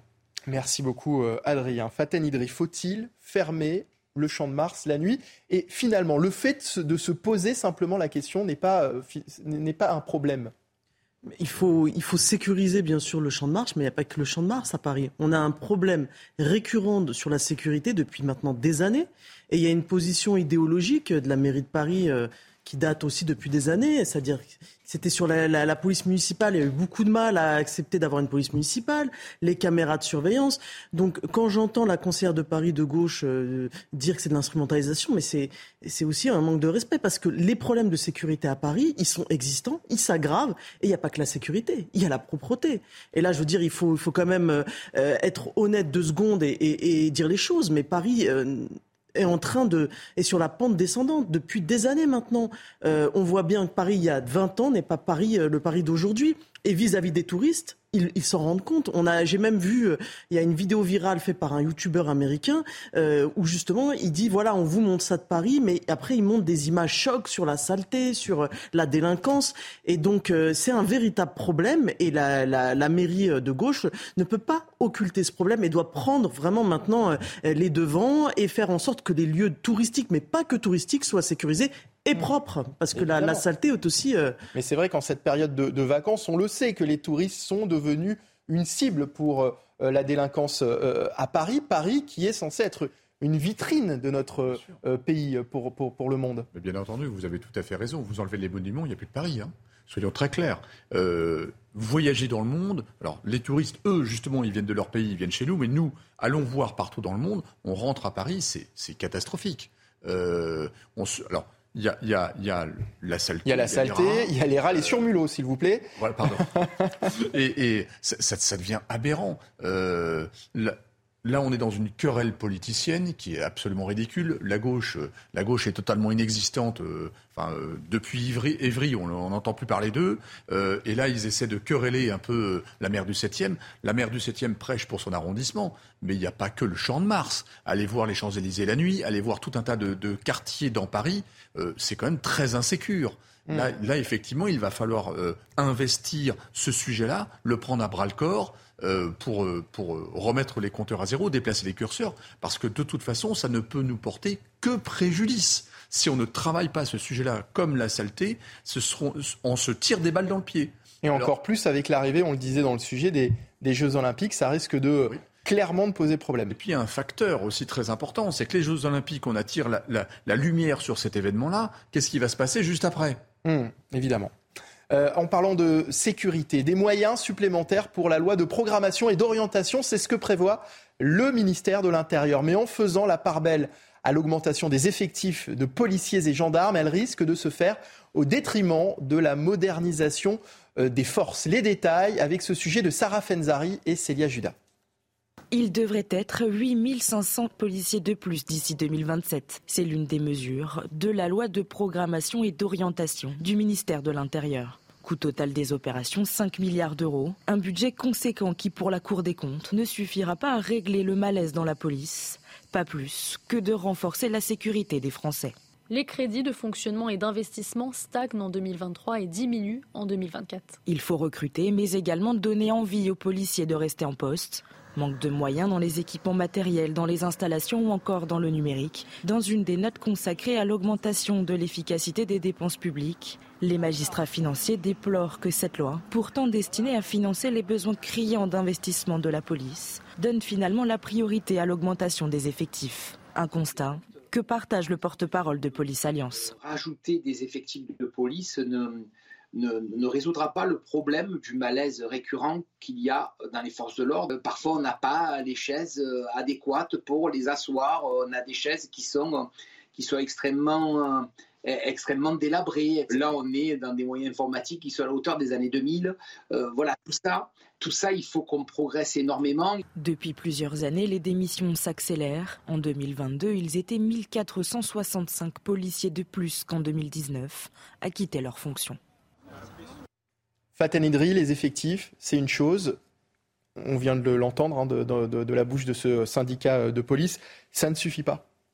Euh, c'est essentiel les effectifs, mais ça ne suffit pas. Je vous donne un exemple. Moi, quand je suis en garde à vue dans des locaux de commissariat de police, euh, j'ai des, euh, des, officiers de police qui n'ont pas, par exemple, les caméras pour filmer sachant que c'est obligatoire dans des procédures et que ça peut leur faire tomber les procédures. Des choses aussi bêtes que ça. C'est euh, une imprimante par étage, un étage qui est énorme, et donc le policier qui est obligé de se lever, mais qui doit en même temps surveiller le garde à vue. Comment il fait? Hmm. Enfin, on, a besoin de moyens pour les policiers pour qu'ils puissent travailler décemment. Donc les, effectifs, bien sûr, et même plus que ça, mais euh, des, des conditions de travail décentes. Respecter la police, c'est aussi ça. C'est aussi leur donner les moyens de travailler. Ils ont un métier qui, qui c'est pas facile d'être policier, mais en plus de se retrouver à devoir faire des économies de bout de chandelle sans arrêt comme ça, de même pas pouvoir filmer une procédure quand c'est obligatoire, et eh ben ça, ça, ça, doit pas être possible dans un pays comme le nôtre. On parle beaucoup de l'attractivité du, du, métier, euh, euh Faten Idri. Est-ce que finalement le fait de de les faire travailler dans des conditions comme ça, dans, dans, dans des locaux délabrés. Il nous disait des fois des, des, des chaises qui ne sont même pas en état euh, pour, pour s'asseoir, des, des, ordinateurs euh, vétustes. Est-ce que ça ne contribue pas finalement à, à, ne plus donner envie tout simplement euh, aux jeunes? Il y a 20-30 ans, quand vous demandiez à, des enfants, euh, tu veux faire quoi plus tard? Ils disaient policier. Aujourd'hui, c'est plus, plus, le cas, vous voyez, mmh. parce que finalement, euh, c'est un métier qui fait malheureusement plus rêver, alors que ce sont nos gardiens de la paix. ça ne fait plus rêver et eux-mêmes, lorsqu'ils rentrent dans le métier, souvent avec euh, plein de convictions, plein d'envie de, d'envie et de volonté, lorsqu'ils se retrouvent avec euh, si peu de moyens et si peu de respect, je pense qu'aussi ça, ça contribue à, à, ce que leur volonté euh, décroisse. Comment redonner envie, selon vous, Denis Deschamps? Ça va être très très compliqué. Euh, vous avez vu les budgets hein, de cette année et de l'an prochain. Ils sont stables, voire ils, vont être décroissants, tout en sachant que l'inflation est passée par là. Donc euh, pour les matériels, bah, ça va faire beaucoup moins de matériel. Euh, pour susciter une vocation, il faut du temps, c'est le temps long. c'est comme, c'est, comme les enseignants, c'est comme les magistrats. C'est, pour donner envie, c'est, extrêmement compliqué. Là, le, Parce qu'effectivement, il y, a, effectivement, il y a les effectifs, il y a les, il y a, les, les, on parle beaucoup aussi des, des salaires, évidemment que c'est aussi le, nerf de la guerre. Et euh, on ne va pas se mentir. Maintenant, de faire travailler quelqu'un dans des conditions euh, déplorables, bah, ça aide, ça aide pas finalement à, faire aimer son métier. On voit leur malaise, on voit le, mal-être. Hein, ils l'ont exprimé euh, ces derniers temps. Il y, a un vrai sujet. Et puis, je suis navré, mais enfin, la population s'accroît. On est un des, un des pays les plus touristiques au monde. on a de plus en plus aussi bien des incivilités que des faits graves. On a maintenant, on nous parle de, la surveillance maintenant des, milieux virtuels, donc il faut du monde pour tout ça.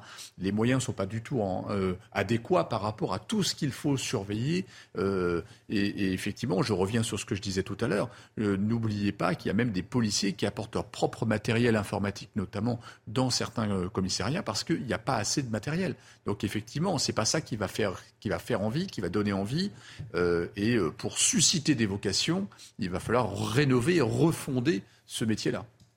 Il y a quasiment 5 ans, jour pour jour, la Française Tiffaine Véron disparaissait au Japon. Alors âgée de 36 ans, elle avait quitté euh, Poitiers quelques jours auparavant pour entamer son second voyage dans ce pays. Depuis, ses proches tentent inlassablement de comprendre, alors qu'aucun élément probant n'a jamais permis d'entrevoir les suites dans cette affaire. Avec nous, pour en parler, le frère de Tiffaine. Bonjour Damien Véron, merci d'être avec nous euh, sur CNews ce matin. Euh, merci d'avoir accepté de, témoigner. C'était le 29 juillet 2018. Euh, hein. Depuis cette date, votre sœur n'a plus jamais donné signe de vie. Cinq ans après, vous et votre famille restez déterminés. Oui, bonjour, tout à fait. Effectivement, on est déterminés. Euh, il y a énormément de choses à faire euh, qui n'ont pas été faites.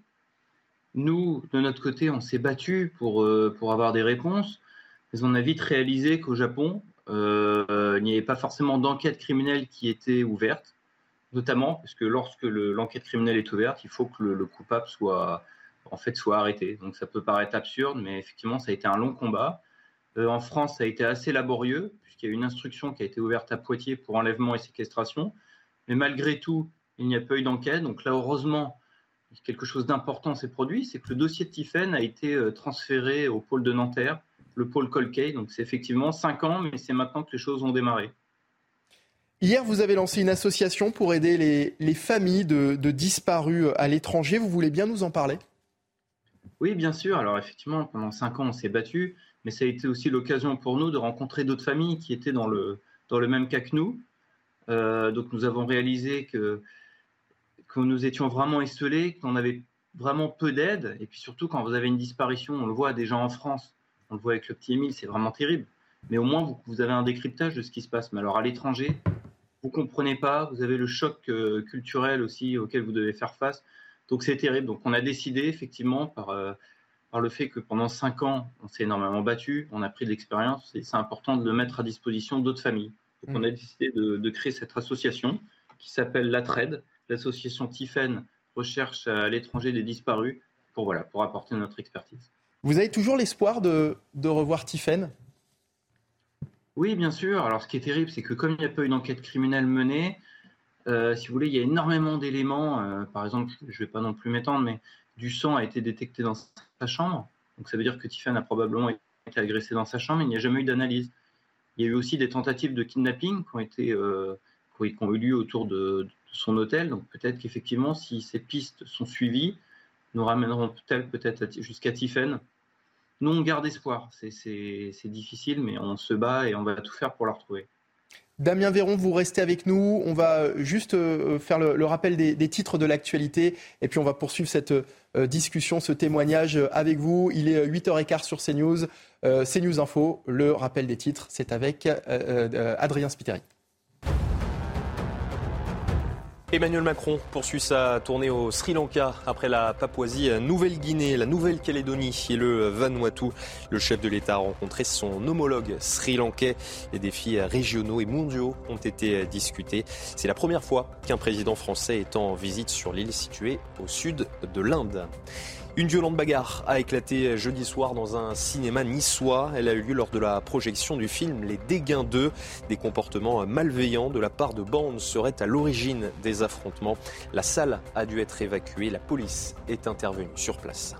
Et puis des feux en Grèce globalement sous contrôle. Pourtant, trois nouveaux incendies ont éclaté hier dans le Péloponnèse.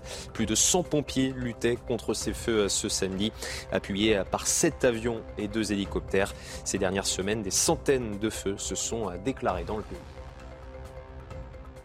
Le 29 juillet 2018 disparaissait Tiffaine Véron au Japon. Ce matin, son frère Damien Véron est avec nous sur CNews.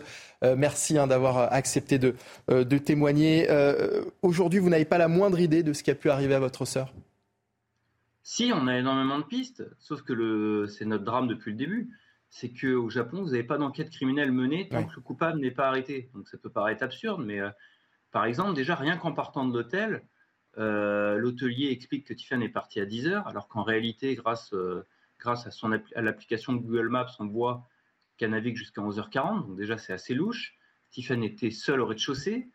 Les autres touristes qui étaient présents en même temps que Tiffany dans, l'hôtel n'ont pas été interrogés. Et puis ensuite, il y a eu, euh, lors d'une expertise de luminol, du, sang détecté, mais il n'y a jamais eu d'analyse faite.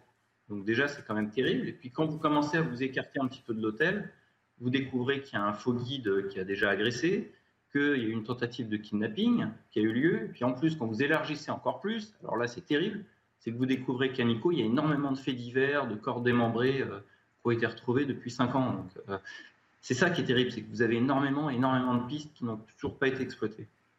Euh, souffrait d'épilepsie. Il s'agissait de son euh, deuxième voyage au Japon, un pays qu'elle aimait particulièrement et qui lui faisait du bien. Hein. C'est ce que c'est ce que dit sa maman, c'est ce que dit votre maman? Oui, tout à fait. C'était son. Elle est passionnée de Japon, donc pour elle, c'était soigneusement préparé son voyage. Était très heureuse, surtout que son épilepsie était euh, complètement contrôlée, donc elle avait un médicament efficace.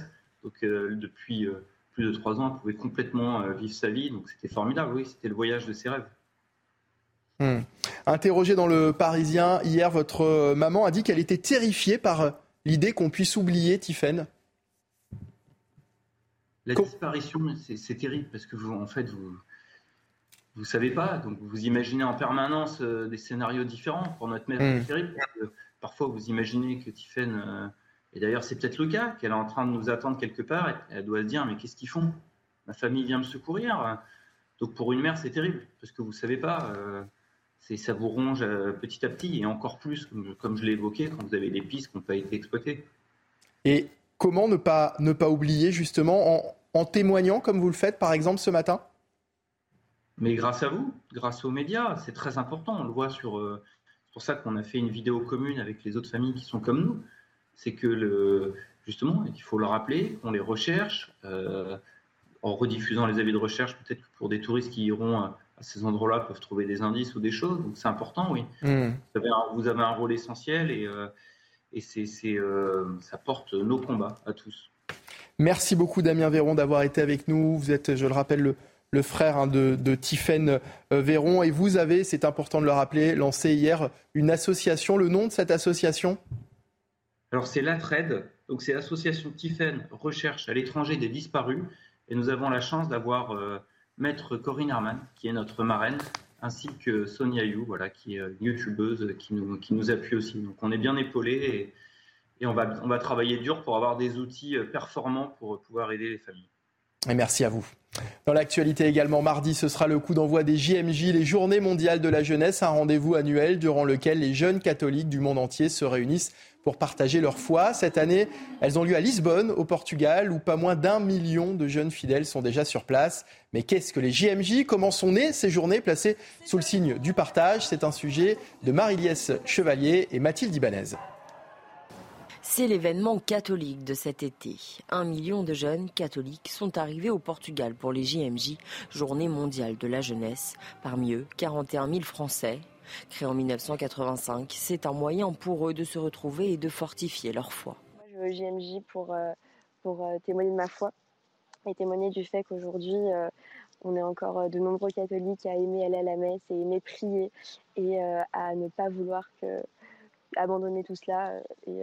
C'est très inspirant et motivant de voir, de rencontrer beaucoup de personnes qui sont dans le même cas que nous partout dans le monde. Se rencontrer, tel était le souhait du pape Jean-Paul II lorsqu'il a créé l'événement montrer aux jeunes qu'ils font partie intégrante de l'Église en leur montrant qu'ils ne sont pas seuls. Les GMJ sont ainsi un moyen concret de témoigner d'une foi vivante. C'est aussi euh, l'occasion pour eux de témoigner euh, aux autres jeunes euh, de leur bonheur, de leur joie d'être catholiques, mais aussi de vivre ensemble les valeurs chrétiennes qui sont l'amour, le partage, le bonheur, la tolérance et l'ouverture aux autres. La messe d'ouverture marquera mardi le début des GMJ. Le pape François, lui, arrivera jeudi sur place. C'est Jean-Paul II donc, qui avait lancé les, les, JMJ avec cette volonté d'impliquer davantage la jeunesse dans la foi catholique près de 40 ans après. Euh, près de 40 ans après les, premiers JMJ, euh, Faten Idri, on, voit finalement que cette jeunesse est très impliquée encore aujourd'hui. Oui, c'est beau de voir cette ferveur euh, religieuse, de voir tous ces jeunes réunis. Euh, et c'est là qu'on voit que Jean-Paul II a quand même été un, pape extraordinaire et il a insufflé ce mouvement qui perdure 40 ans après et qui permet à la communauté religieuse et notamment les plus jeunes de se retrouver. Et, c'est vrai que les images sont, toujours agréables à regarder, qu'on soit croyant, pas croyant. Mais c'est vrai que cette ferveur-là, ce rassemblement, c'est bah beau. Et donc, à II à travers euh, euh, ces JMJ, Jean-Paul II a insufflé un vent de modernité finalement sur euh, l'église Denis Deschamps. Exactement. D'abord, ça fait très plaisir de voir des jeunes joyeux exprimer leur, leur, leur foi dans la joie, dans le partage. Il y a, on sent dans, dans les témoignages beaucoup de bienveillance et d'envie de croiser, de, d'échanger. Donc c'est un petit peu quelque part le Erasmus avant l'heure. Donc c'est, chouette, c'est, plutôt bien. Et effectivement, Jean-Paul II, c'était sacré personnage quand même. Hein. Mm. Il, a, il a apporté euh, beaucoup de modernité, beaucoup de, beaucoup de liens. Il a, il a peut-être décomplexé euh, l'expression de, de, la foi pour, euh, pour les jeunes. Et ça, c'est très important. Et c'est un message à envoyer à tout, à tout le monde entier, en fait. C'est la religion, ça doit être avant tout la joie. Mm. Et pas la contrainte, pas... voilà, c'est la joie d'abord. Dans le reste de l'actualité, l'impact du réchauffement climatique sur les vignes. Avec les fortes chaleurs, les raisins mûrissent plus vite et leur teneur en alcool ne cesse d'augmenter. Face à cette problématique, les viticulteurs n'ont d'autre choix que de repenser leurs cépages, quitte à réutiliser des cépages oubliés depuis longtemps. Exemple dans l'Aude avec ce sujet de Maxime Lavandier. Sous un soleil de plomb, les raisins des Corbières dans le sud de la France mûrissent beaucoup trop vite. Avec le réchauffement climatique, ils se chargent davantage en sucre et sont donc plus alcoolisés. On a vu le potentiel alcoolique monter des 12, 13, 14% d'alcool avec une difficulté pour atteindre la maturité phénolique, c'est-à-dire cet équilibre qui fait l'excellence des grands vins. Face à cette problématique, Claude Vialade a dû s'adapter à la tête d'une maison de négoce de 1500 hectares, elle a créé un vignoble capable de résister aux fortes chaleurs avec des cépages portugais et espagnols. On est carrément allé dans le sud, on a demandé les autorisations, on a importé ces cépages, qui fait que vous avez là donc, le premier euh, verdero implanté en France et un des rares albarigno. À quelques kilomètres du vignoble, même stratégie pour la coopérative de Castelmore. Son gérant Antoine Robert a remarqué qu'une variété de raisins mûrissait plus tard que les autres. On a le cépage Carignan qui en fait revient un peu. Euh, pourquoi? Parce que déjà il résiste bien à la sécheresse, il résiste bien à la chaleur, euh, et en plus de ça, il fait des vins relativement modernes, c'est-à-dire fruités, euh, ronds, quand on le fait en macération, avec des degrés alcooliques qui restent moindres. Comme le Carignan, plusieurs cépages oubliés depuis longtemps vont être de nouveau replantés. Des cépages qu'on avait abandonnés pendant 40 ans, qui vont revenir forcément au goût du jour. Carignan, Terré, Riverain, Aramon, Cinsault et bien d'autres. Des changements qui s'opèrent déjà dans toute la France, mais il faudra être patient pour mesurer l'impact réel de ces innovations.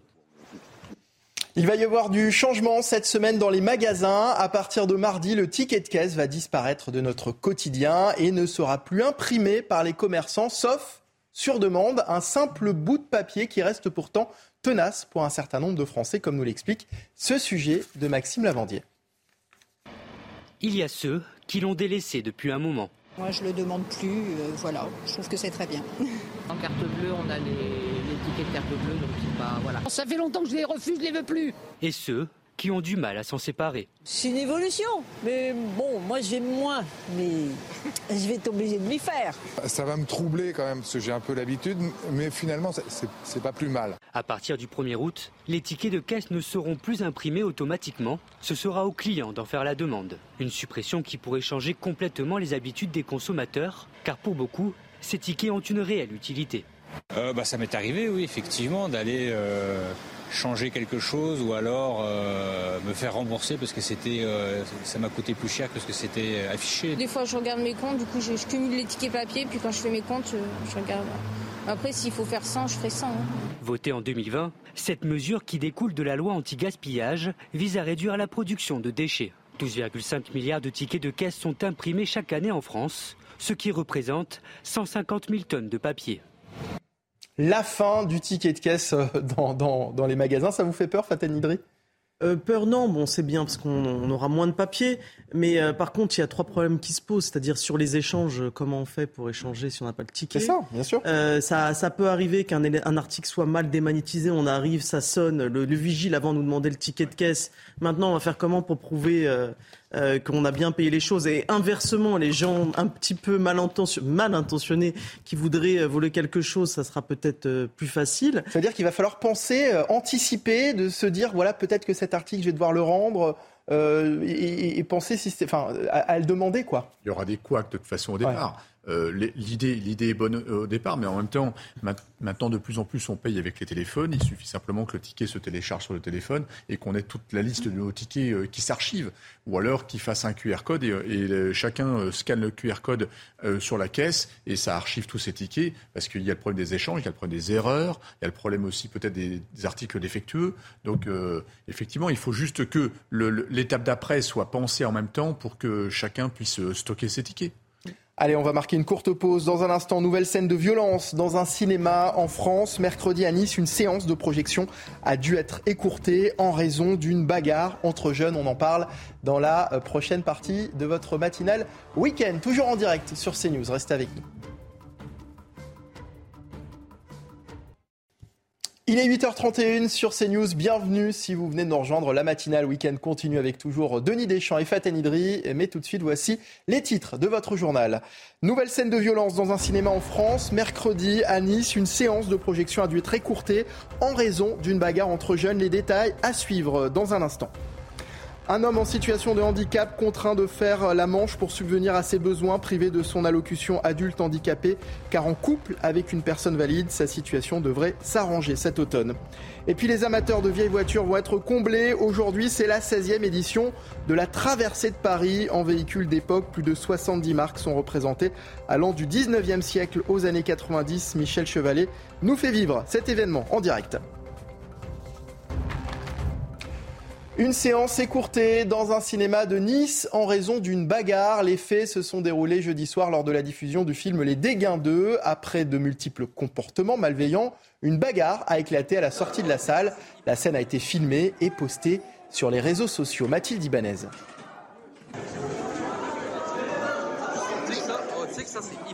C'est une vidéo postée sur les réseaux sociaux d'une rare violence. Les faits se sont passés ici, dans ce cinéma à Nice. La séance de 22 heures du film Les Dégains 2 a dû être écourtée à cause des comportements malveillants de la part de bandes. Après plusieurs appels à l'ordre, la décision a été prise, rallumer la salle et la faire évacuer selon le directeur des cinémas de Nice à nos confrères de Nice Matin. Dans les couloirs, une bagarre générale a alors démarré. La police a dû intervenir. Franchement, je ne tiens à stigmatiser personne. Je ne sais pas ce qui a conduit à ce scénario. Ces gens s'étaient-ils donné rendez-vous? Était-ce prévu pour faire le buzz? De telles violences dans une salle obscure n'est pas un fait nouveau. C'est l'effet réseaux sociaux. Il y a la notion de challenge aussi. Le film d'horreur Annabelle a été victime de cet effet. Il n'est resté à l'affiche que trois jours dans certaines salles en France, car il y avait la volonté de faire du grabuge. Pour éviter que ces scènes se reproduisent, les séances de 22 heures du film Les Dégains 2 ont été supprimées. Faten Idri, on nous dit que c'est l'effet réseaux sociaux. Ça veut dire que c'est devenu un problème, sociétal, c'est devenu un jeu pour ces jeunes de commettre des violences, de se filmer, de les diffuser oui, tout à fait. On l'a vu d'ailleurs pendant les, épisodes d'émeutes. Euh, il y avait euh, des, les gens se filmaient en disant voilà dans ma ville il se passe ci et ça crée une concurrence malheureusement dans la délinquance. Et alors je ne sais pas là sur euh, sur ce film-là si c'était le si c'était le cas, mais ça c'est indéniable. Les réseaux sociaux aujourd'hui ont une influence extraordinairement négative dans la délinquance. Denis Deschamps? Oui, oui, tout à fait. les réseaux sociaux ont une vraie responsabilité. Euh, c'est une tribune euh, très facile à, prendre en main et ça fait une et ça, provoque une caisse de résonance fantastique. Et effectivement, pour euh, certains délinquants, il y a une surenchère. Vous l'aviez dit, hein, pendant les émeutes, ça a été, ça a été flagrant. c'est très difficile à contenir. Hein, euh, sauf si en fait euh, on contraint les plateformes à limiter ça, mais ça va être compliqué parce que c'est aussi un espace de liberté. Mais euh, effectivement, cette caisse de résonance alimente, alimente ces phénomènes et on n'est pas prêt de les, on n'est pas prêt de les voir disparaître. Faten Idri, est-ce que ça, ça dénote finalement du, du, d'une violence qui, qui, stagne aujourd'hui auprès des jeunes, notamment dans la culture, que ce soit sur les réseaux sociaux, dans, dans, les films que, que, ces jeunes peuvent voir euh, au, quotidien. On avait pu voir il y a quelques semaines, euh, il y a quelques mois même, un, film diffusé au cinéma sur de, qui avait entraîné également des, bagarres dans les salles. Euh, il, est, évident que la, jeunesse et d'ailleurs les plus jeunes font preuve de beaucoup plus de violence. moi, il y, a un, phénomène que j'observe. Alors, il y a les réseaux sociaux, certes, mais qui est récurrent chez de nombreux jeunes en situation de délinquance et très, très jeunes, et quel que soit le milieu social, c'est l'utilisation massive de, consoles de jeux, et euh, notamment de manière euh, tard, enfin de tard la nuit, euh, et les jeux en réseau, les, les, consoles de jeux avec les, vous savez, les, les, les jeux où on se tire dessus, c'est-à-dire on passe du monde virtuel au monde réel euh, sans aucune difficulté pour ces jeunes-là. Ils, ont, ils prennent l'habitude de tirer, tirer, de, de, jouer en réseau. Et donc euh, ce phénomène-là aussi, il est souvent sous-estimé. On parle beaucoup des réseaux sociaux, des téléphones. Mais moi, j'alerte beaucoup sur la question des, euh, des consoles de jeu. Utilisées très tôt avec des, des, des jeux de plus en plus violents. Voilà, et avec une immersion dans la violence parce qu'en fait lorsqu'on joue on a on, est, on a une part active et euh, je me rends compte souvent que c'est un dénominateur commun euh, lorsque j'ai pu assister certains jeunes c'est que c'est l'utilisation massive de consoles de jeux qui euh, qui vraiment crée une forme on passe du virtuel au réel sans aucune difficulté.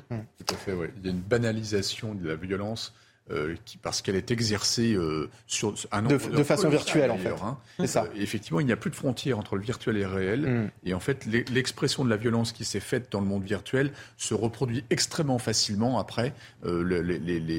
L'activité neuronale projette ça dans le monde réel d'une manière extrêmement aisée après.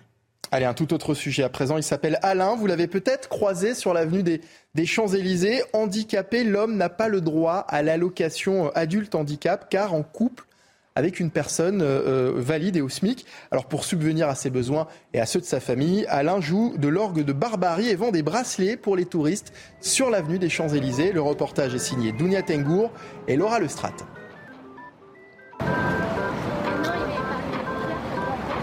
C'est sur la plus belle avenue du monde que l'on retrouve Alain, musicien et vendeur de bracelets. Depuis trois ans maintenant, le sexagénaire en situation de handicap essaie difficilement de joindre les deux bouts. L'année dernière, son allocation handicap lui a été retirée. La cause, les revenus de son épouse, pourtant très peu élevés. Euh, avec 900 euros, ben, on est obligé de se débrouiller. C'est dur parce que moi, je gagne pas à la rue, je, je gagne un petit peu, mais je gagne pas je gagne pas des centaines de mille. Hein. Il faudra attendre le mois d'octobre prochain pour que les ressources du conjoint du bénéficiaire de l'allocation ne soient plus prises en compte. Une vraie avancée. Mais pour l'heure, Alain se débrouille tant bien que mal tout en constatant l'insécurité grandissante dans le quartier des Champs-Élysées. Je ne m'attarde pas à rester sur les champs et je m'attarde pas, je rentre tout de suite chez moi parce que j'ai peur de me faire attaquer. Et moi, je suis facile de me faire attaquer parce que s'ils veulent me prendre mon argent, ils me le prennent.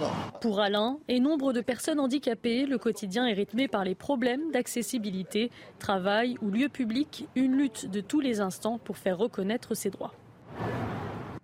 Alors on avance hein, sur le sujet euh, Fatenidri. On se souvient de, cette femme en fauteuil, Lucie Carrasco, qui avait interpellé Emmanuel Macron en, en avril 2022 sur ce sujet de l'allocation adulte handicapé. Elle était en couple. Emmanuel Macron lui avait dit, souvenez-vous, choisissez l'amour. Les choses sont en train euh, d'évoluer. malheureusement, comme souvent dans le cadre de l'administration, eh ben, ça prend du temps.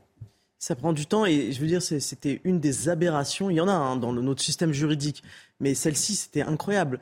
Euh, une personne en situation de handicap euh, dont déjà la vie est très difficile, qui souhaite se mettre en couple. On imagine que les conditions peuvent être compliquées pour, bah voilà, pour réussir à trouver l'amour. Et, puis on lui explique qu'on va plus lui donner son allocation parce que justement, euh, elle est en couple avec quelqu'un. Alors il faut savoir qu'il y a eu un combat extraordinaire qui a été mené par les oppositions, euh, justement pour, euh, pour avoir ce qu'on appelle la déconjugalisation. C'est un mot bien compliqué à prononcer et qui a été très compliqué à mettre en œuvre parce qu'il ne faut pas oublier qu'il y a dû avoir un rapport de force, notamment avec le Sénat qui est dans l'opposition, pour arriver à cette, euh, à cette euh, maintenant modification de la loi, parce qu'à la base, euh, la majorité en place voulait seulement un abattement de 5 000 euros sur les revenus du conjoint. Donc, à force d'insister, à force de pousser, c'est là qu'on voit qu'il est intéressant d'avoir deux chambres, le Sénat et l'Assemblée nationale. On est arrivé à la déconjugalisation. Je vous disais que c'était difficile. Hein et donc, euh, au 1er octobre, euh, on aura une application maintenant de, de, de, cette nouvelle loi, mais ça prend du temps. Et combien de personnes ont dû souffrir de cette situation complètement illogique et ubuesque On peut espérer donc que d'ici euh, cet automne, Alain ne soit plus obligé de vendre des bracelets dans la rue. Oui, j'espère pour lui. effectivement, vous vous rendez compte, il faut ouvrir un combat pour lutter contre une injustice quelque part. Et, euh, en plus, ils ont des conditions de vie modestes. On ne parle mm. pas de gens qui détournent de l'argent, de la CAF ou des choses comme ça. Là, là c'est pour résoudre une situation qui ne devrait pas exister. Donc c'est incroyable qu'il faille, qu'il faille dépenser énormément d'énergie pour, pour provoquer le législateur à réparer cette injustice-là. Donc effectivement, là aussi, on a toute la lourdeur de notre État qui devrait s'alléger un petit peu sur des choses qui ne qui devraient pas exister. Cette semaine, le Conseil constitutionnel a validé la fameuse loi anti-squat, une loi qui durcit les sanctions contre les squatteurs. Cependant, l'article 7, qui devait permettre aux propriétaires d'un bien squatté de ne plus avoir à l'entretenir, a été censuré. Écoutez ce qu'en disait hier Guillaume Casbarian, député Renaissance à l'origine de cette loi. Nous aurons l'opportunité dans les mois qui viennent à travers d'autres véhicules législatifs, de répondre à la demande du Conseil constitutionnel et d'avoir une rédaction qui protège encore plus les propriétaires sur ce sujet-là, tout en restant dans le cadre de la Constitution, comme nous l'a demandé le Conseil constitutionnel. Mais il faut encore une fois se le dire, euh, l'objectif est de sortir le plus vite possible les squatteurs, et donc ces cas-là, qui sont extrêmement minoritaires, euh, ne devraient plus arriver, puisque euh, on ne demandera pas aux propriétaires d'entretenir leurs biens, on proposera aux propriétaires de sortir le plus vite possible les squatteurs pour qu'ils puissent retrouver la jouissance de leurs biens. C'est ça l'enjeu, encore une fois, de cette loi. Fatan Idri, on parlait hier hein, de, l'aberration finalement hein, de, cette obligation d'entretien des, propriétaires de, biens squattés.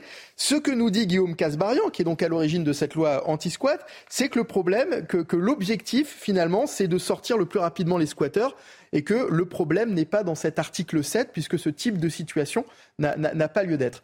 Donc on a envie de lui, lui répondre, si ça fonctionne, c'est bien, mais si ça fonctionne pas, en vérité, on a toujours pour, le même problème. pour sortir des squatteurs, d'ailleurs, on, on est encore devant une aberration euh, du système législatif. Et, c'est ce qui, rend, ce qui fait pardon, que les Français sont de plus en plus éloignés mm. et ne comprennent plus rien.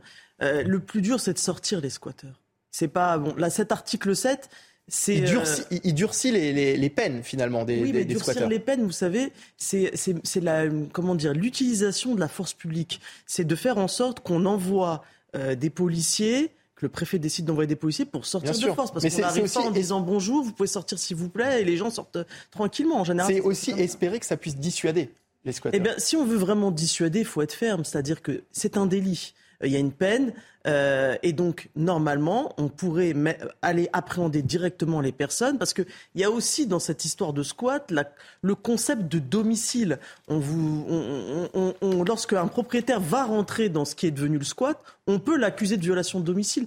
Donc, les choses doivent être finalement très simples. Il y a une entrée illégale sur des lieux, c'est un délit, il y a une peine. Eh bien, allons chercher les gens et euh, faisons en sorte que la loi soit appliquée. Mais aujourd'hui, la problématique, moi, je, on l'a même les municipalités peuvent l'avoir, c'est que d'avoir le recours à la force publique d'avoir en sorte qu'on envoie de la force publique, c'est très difficile. C'est très difficile parce que les, le, le, bah, y a énormément de squats sur tous les départements, donc les préfets sont débordés, et ça demande de, des moyens, euh, des, des, moyens policiers importants, et il peut y avoir même des risques parce que il arrive que ça soit squatté par une, deux, trois personnes, mais il y a des squats où il y a des, des dizaines, des centaines de personnes, et donc euh, c'est pour ça que je dis, en fait, revenons à des choses simples. Il y a un squat, agissons rapidement. Et les gens arrêteront euh, de squatter massivement s'ils savent qu'il y a une vraie sanction derrière, avec parce que les peines de prison sur le papier ou les peines d'amende, euh, c'est une chose, mais l'application de, de, ces lois, c'en est une autre. Je ne connais pas beaucoup de squatteurs qui sont euh, réellement aujourd'hui condamnés. Et surtout que certains d'entre eux font preuve de beaucoup plus de ruse, viennent avec des faux bails. Vous voyez, il y a des choses euh, qui sont encore plus euh, regrettables. C'est intéressant ce que nous dit Fatane Idri, Denis Deschamps. on pourrait faire simple mais comme souvent, et malheureusement dans l'habitude, et c'est aussi peut-être effectivement ce qui, ce qui dégoûte certains Français, eh ben on, on, fait compliqué. On adore ça. En fait. On adore ça. On adore ça. Euh, mais effectivement, vous avez tout à fait raison, c'est très compliqué de déloger des gens. Euh, et d'ailleurs, l'esprit de la loi était plutôt dans le sens des propriétaires au départ. Mais curieusement, euh, le Conseil constitutionnel attire l'attention sur quelque chose qui comment dire, qui, qui, qui, alerte, qui alerte l'opinion publique. Et euh, ça va pas aider l'opinion publique justement à, à, aimer encore plus ces politiques. Euh, on, est dans, on, on, se rend compte en fait que le législateur euh, parfois marche sur la tête par rapport à des situations de terrain. Ça, c'est des situations de terrain. C'est d'abord effectivement, vous l'avez rappelé, euh, donc en fait, il y a, y, a, y a, une occupation illégale des lieux. Eh bien, essayer de faire déloger ces gens-là, ça va prendre du temps. Euh, la loi, ça va être très compliqué à l'appliquer. Et en attendant, les lieux vont probablement être dégradés, voire parfois très fortement dégradés. il, y a un problème, il y a un problème de propriété, euh, finalement. Il y a un problème de, comment dire, de, de, de, la, de la valeur de la propriété, finalement, dans notre pays? En tout cas, le droit de propriété devrait être, euh, enfin, devrait être protégé par la loi, mais la loi est tellement lourde que, effectivement, parfois, c'est très difficile de, de, faire dégager ces gens-là. Mm. Euh, et maintenant, en plus, ça donne, ça incombe des, des, comment dire, des responsabilités supplémentaires aux propriétaires par rapport à des occupants qui ne sont pas légitimement euh, euh, devrait pas légitimement occuper ces lieux-là. Vous voyez un petit peu, là, là il y a des oppositions qui vont pas du tout. Le droit de propriété, c'est quelque chose d'essentiel euh, dans, dans, nos, en fait, dans, dans, dans, nos sociétés occidentales.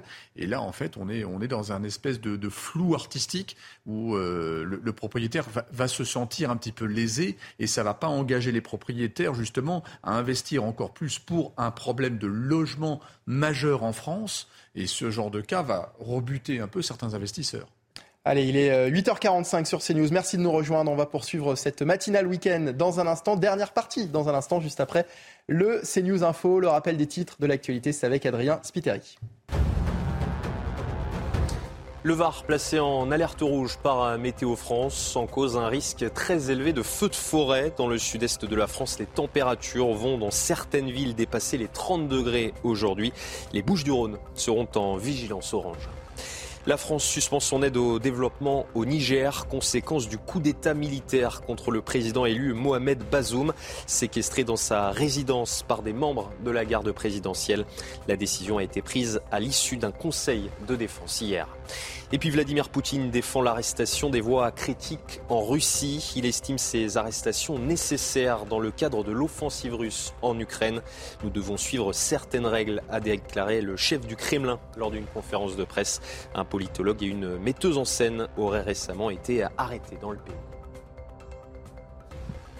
Merci beaucoup Adrien Spiteri. Et dans l'actualité de ce dimanche, les amateurs de vieilles voitures vont être comblés aujourd'hui puisque c'est la 16e édition de la traversée de Paris en véhicule d'époque et l'éventail est très large, hein, plus de 70 marques représentées, allant du 19e siècle aux années 90.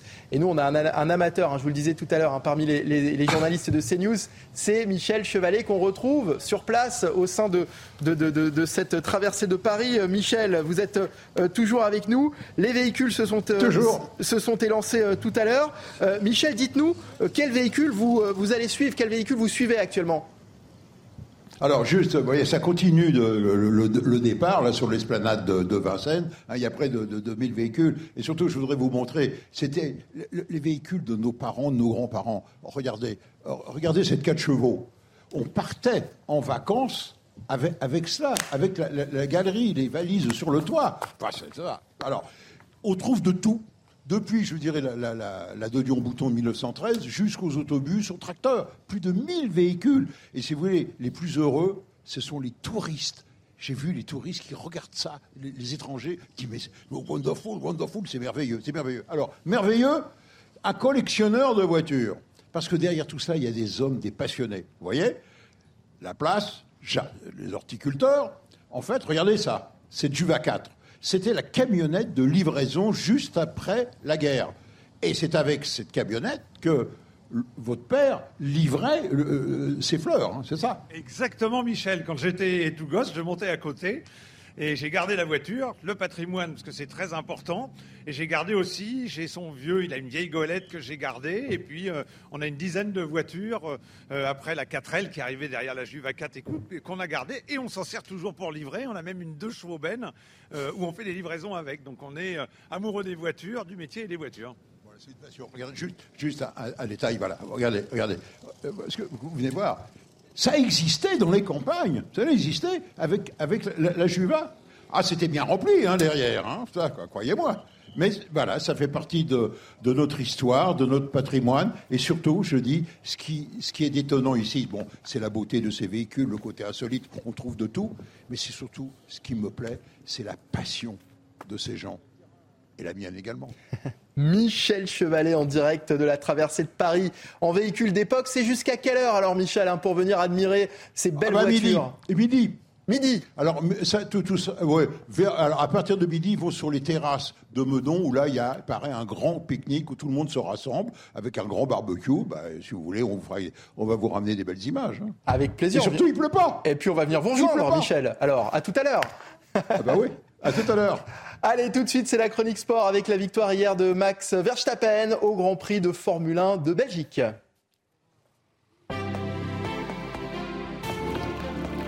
Vous regardez votre programme avec la machine à café, Groupe Intuition. Spa-Francorchamps sous le déluge, le départ de la course sprint retardé d'une demi-heure en attendant une éclaircie. Pas de risque pris par la direction de course, départ lancé et 4 tours en moins. Mais la piste sèche vite et donc dilemme pour les 20 pilotes en pneus pluie. Le drapeau jaune provoqué par la sortie de route et l'abandon d'Alonso resserre les positions. À la relance, Verstappen est sans pitié. Il est blotti, Max Verstappen. Il va choisir l'extérieur avant même d'entrer dans le Kemmel. Il est déjà à sa hauteur. Il est passé, Max Verstappen. Podium surprenant complété par Oscar Piastri et Pierre Gasly. Le Français a résisté à Hamilton, pénalisé finalement septième et au Ferrari de Sainz et Leclerc. Respiration pour l'écurie alpine au cœur d'une période tumultueuse. Vous avez suivi votre programme avec la machine à café, Groupe Intuition.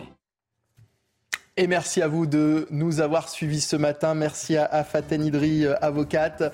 Merci à, Denis Deschamps, analyste, euh, consultant. Dans un instant, l'actualité continue bien sûr sur CNews. Ce sera euh, l'heure des pros présentée, l'heure des pros week-end présentée par Gauthier Lebret. Passez un très bon dimanche avec nous sur CNews.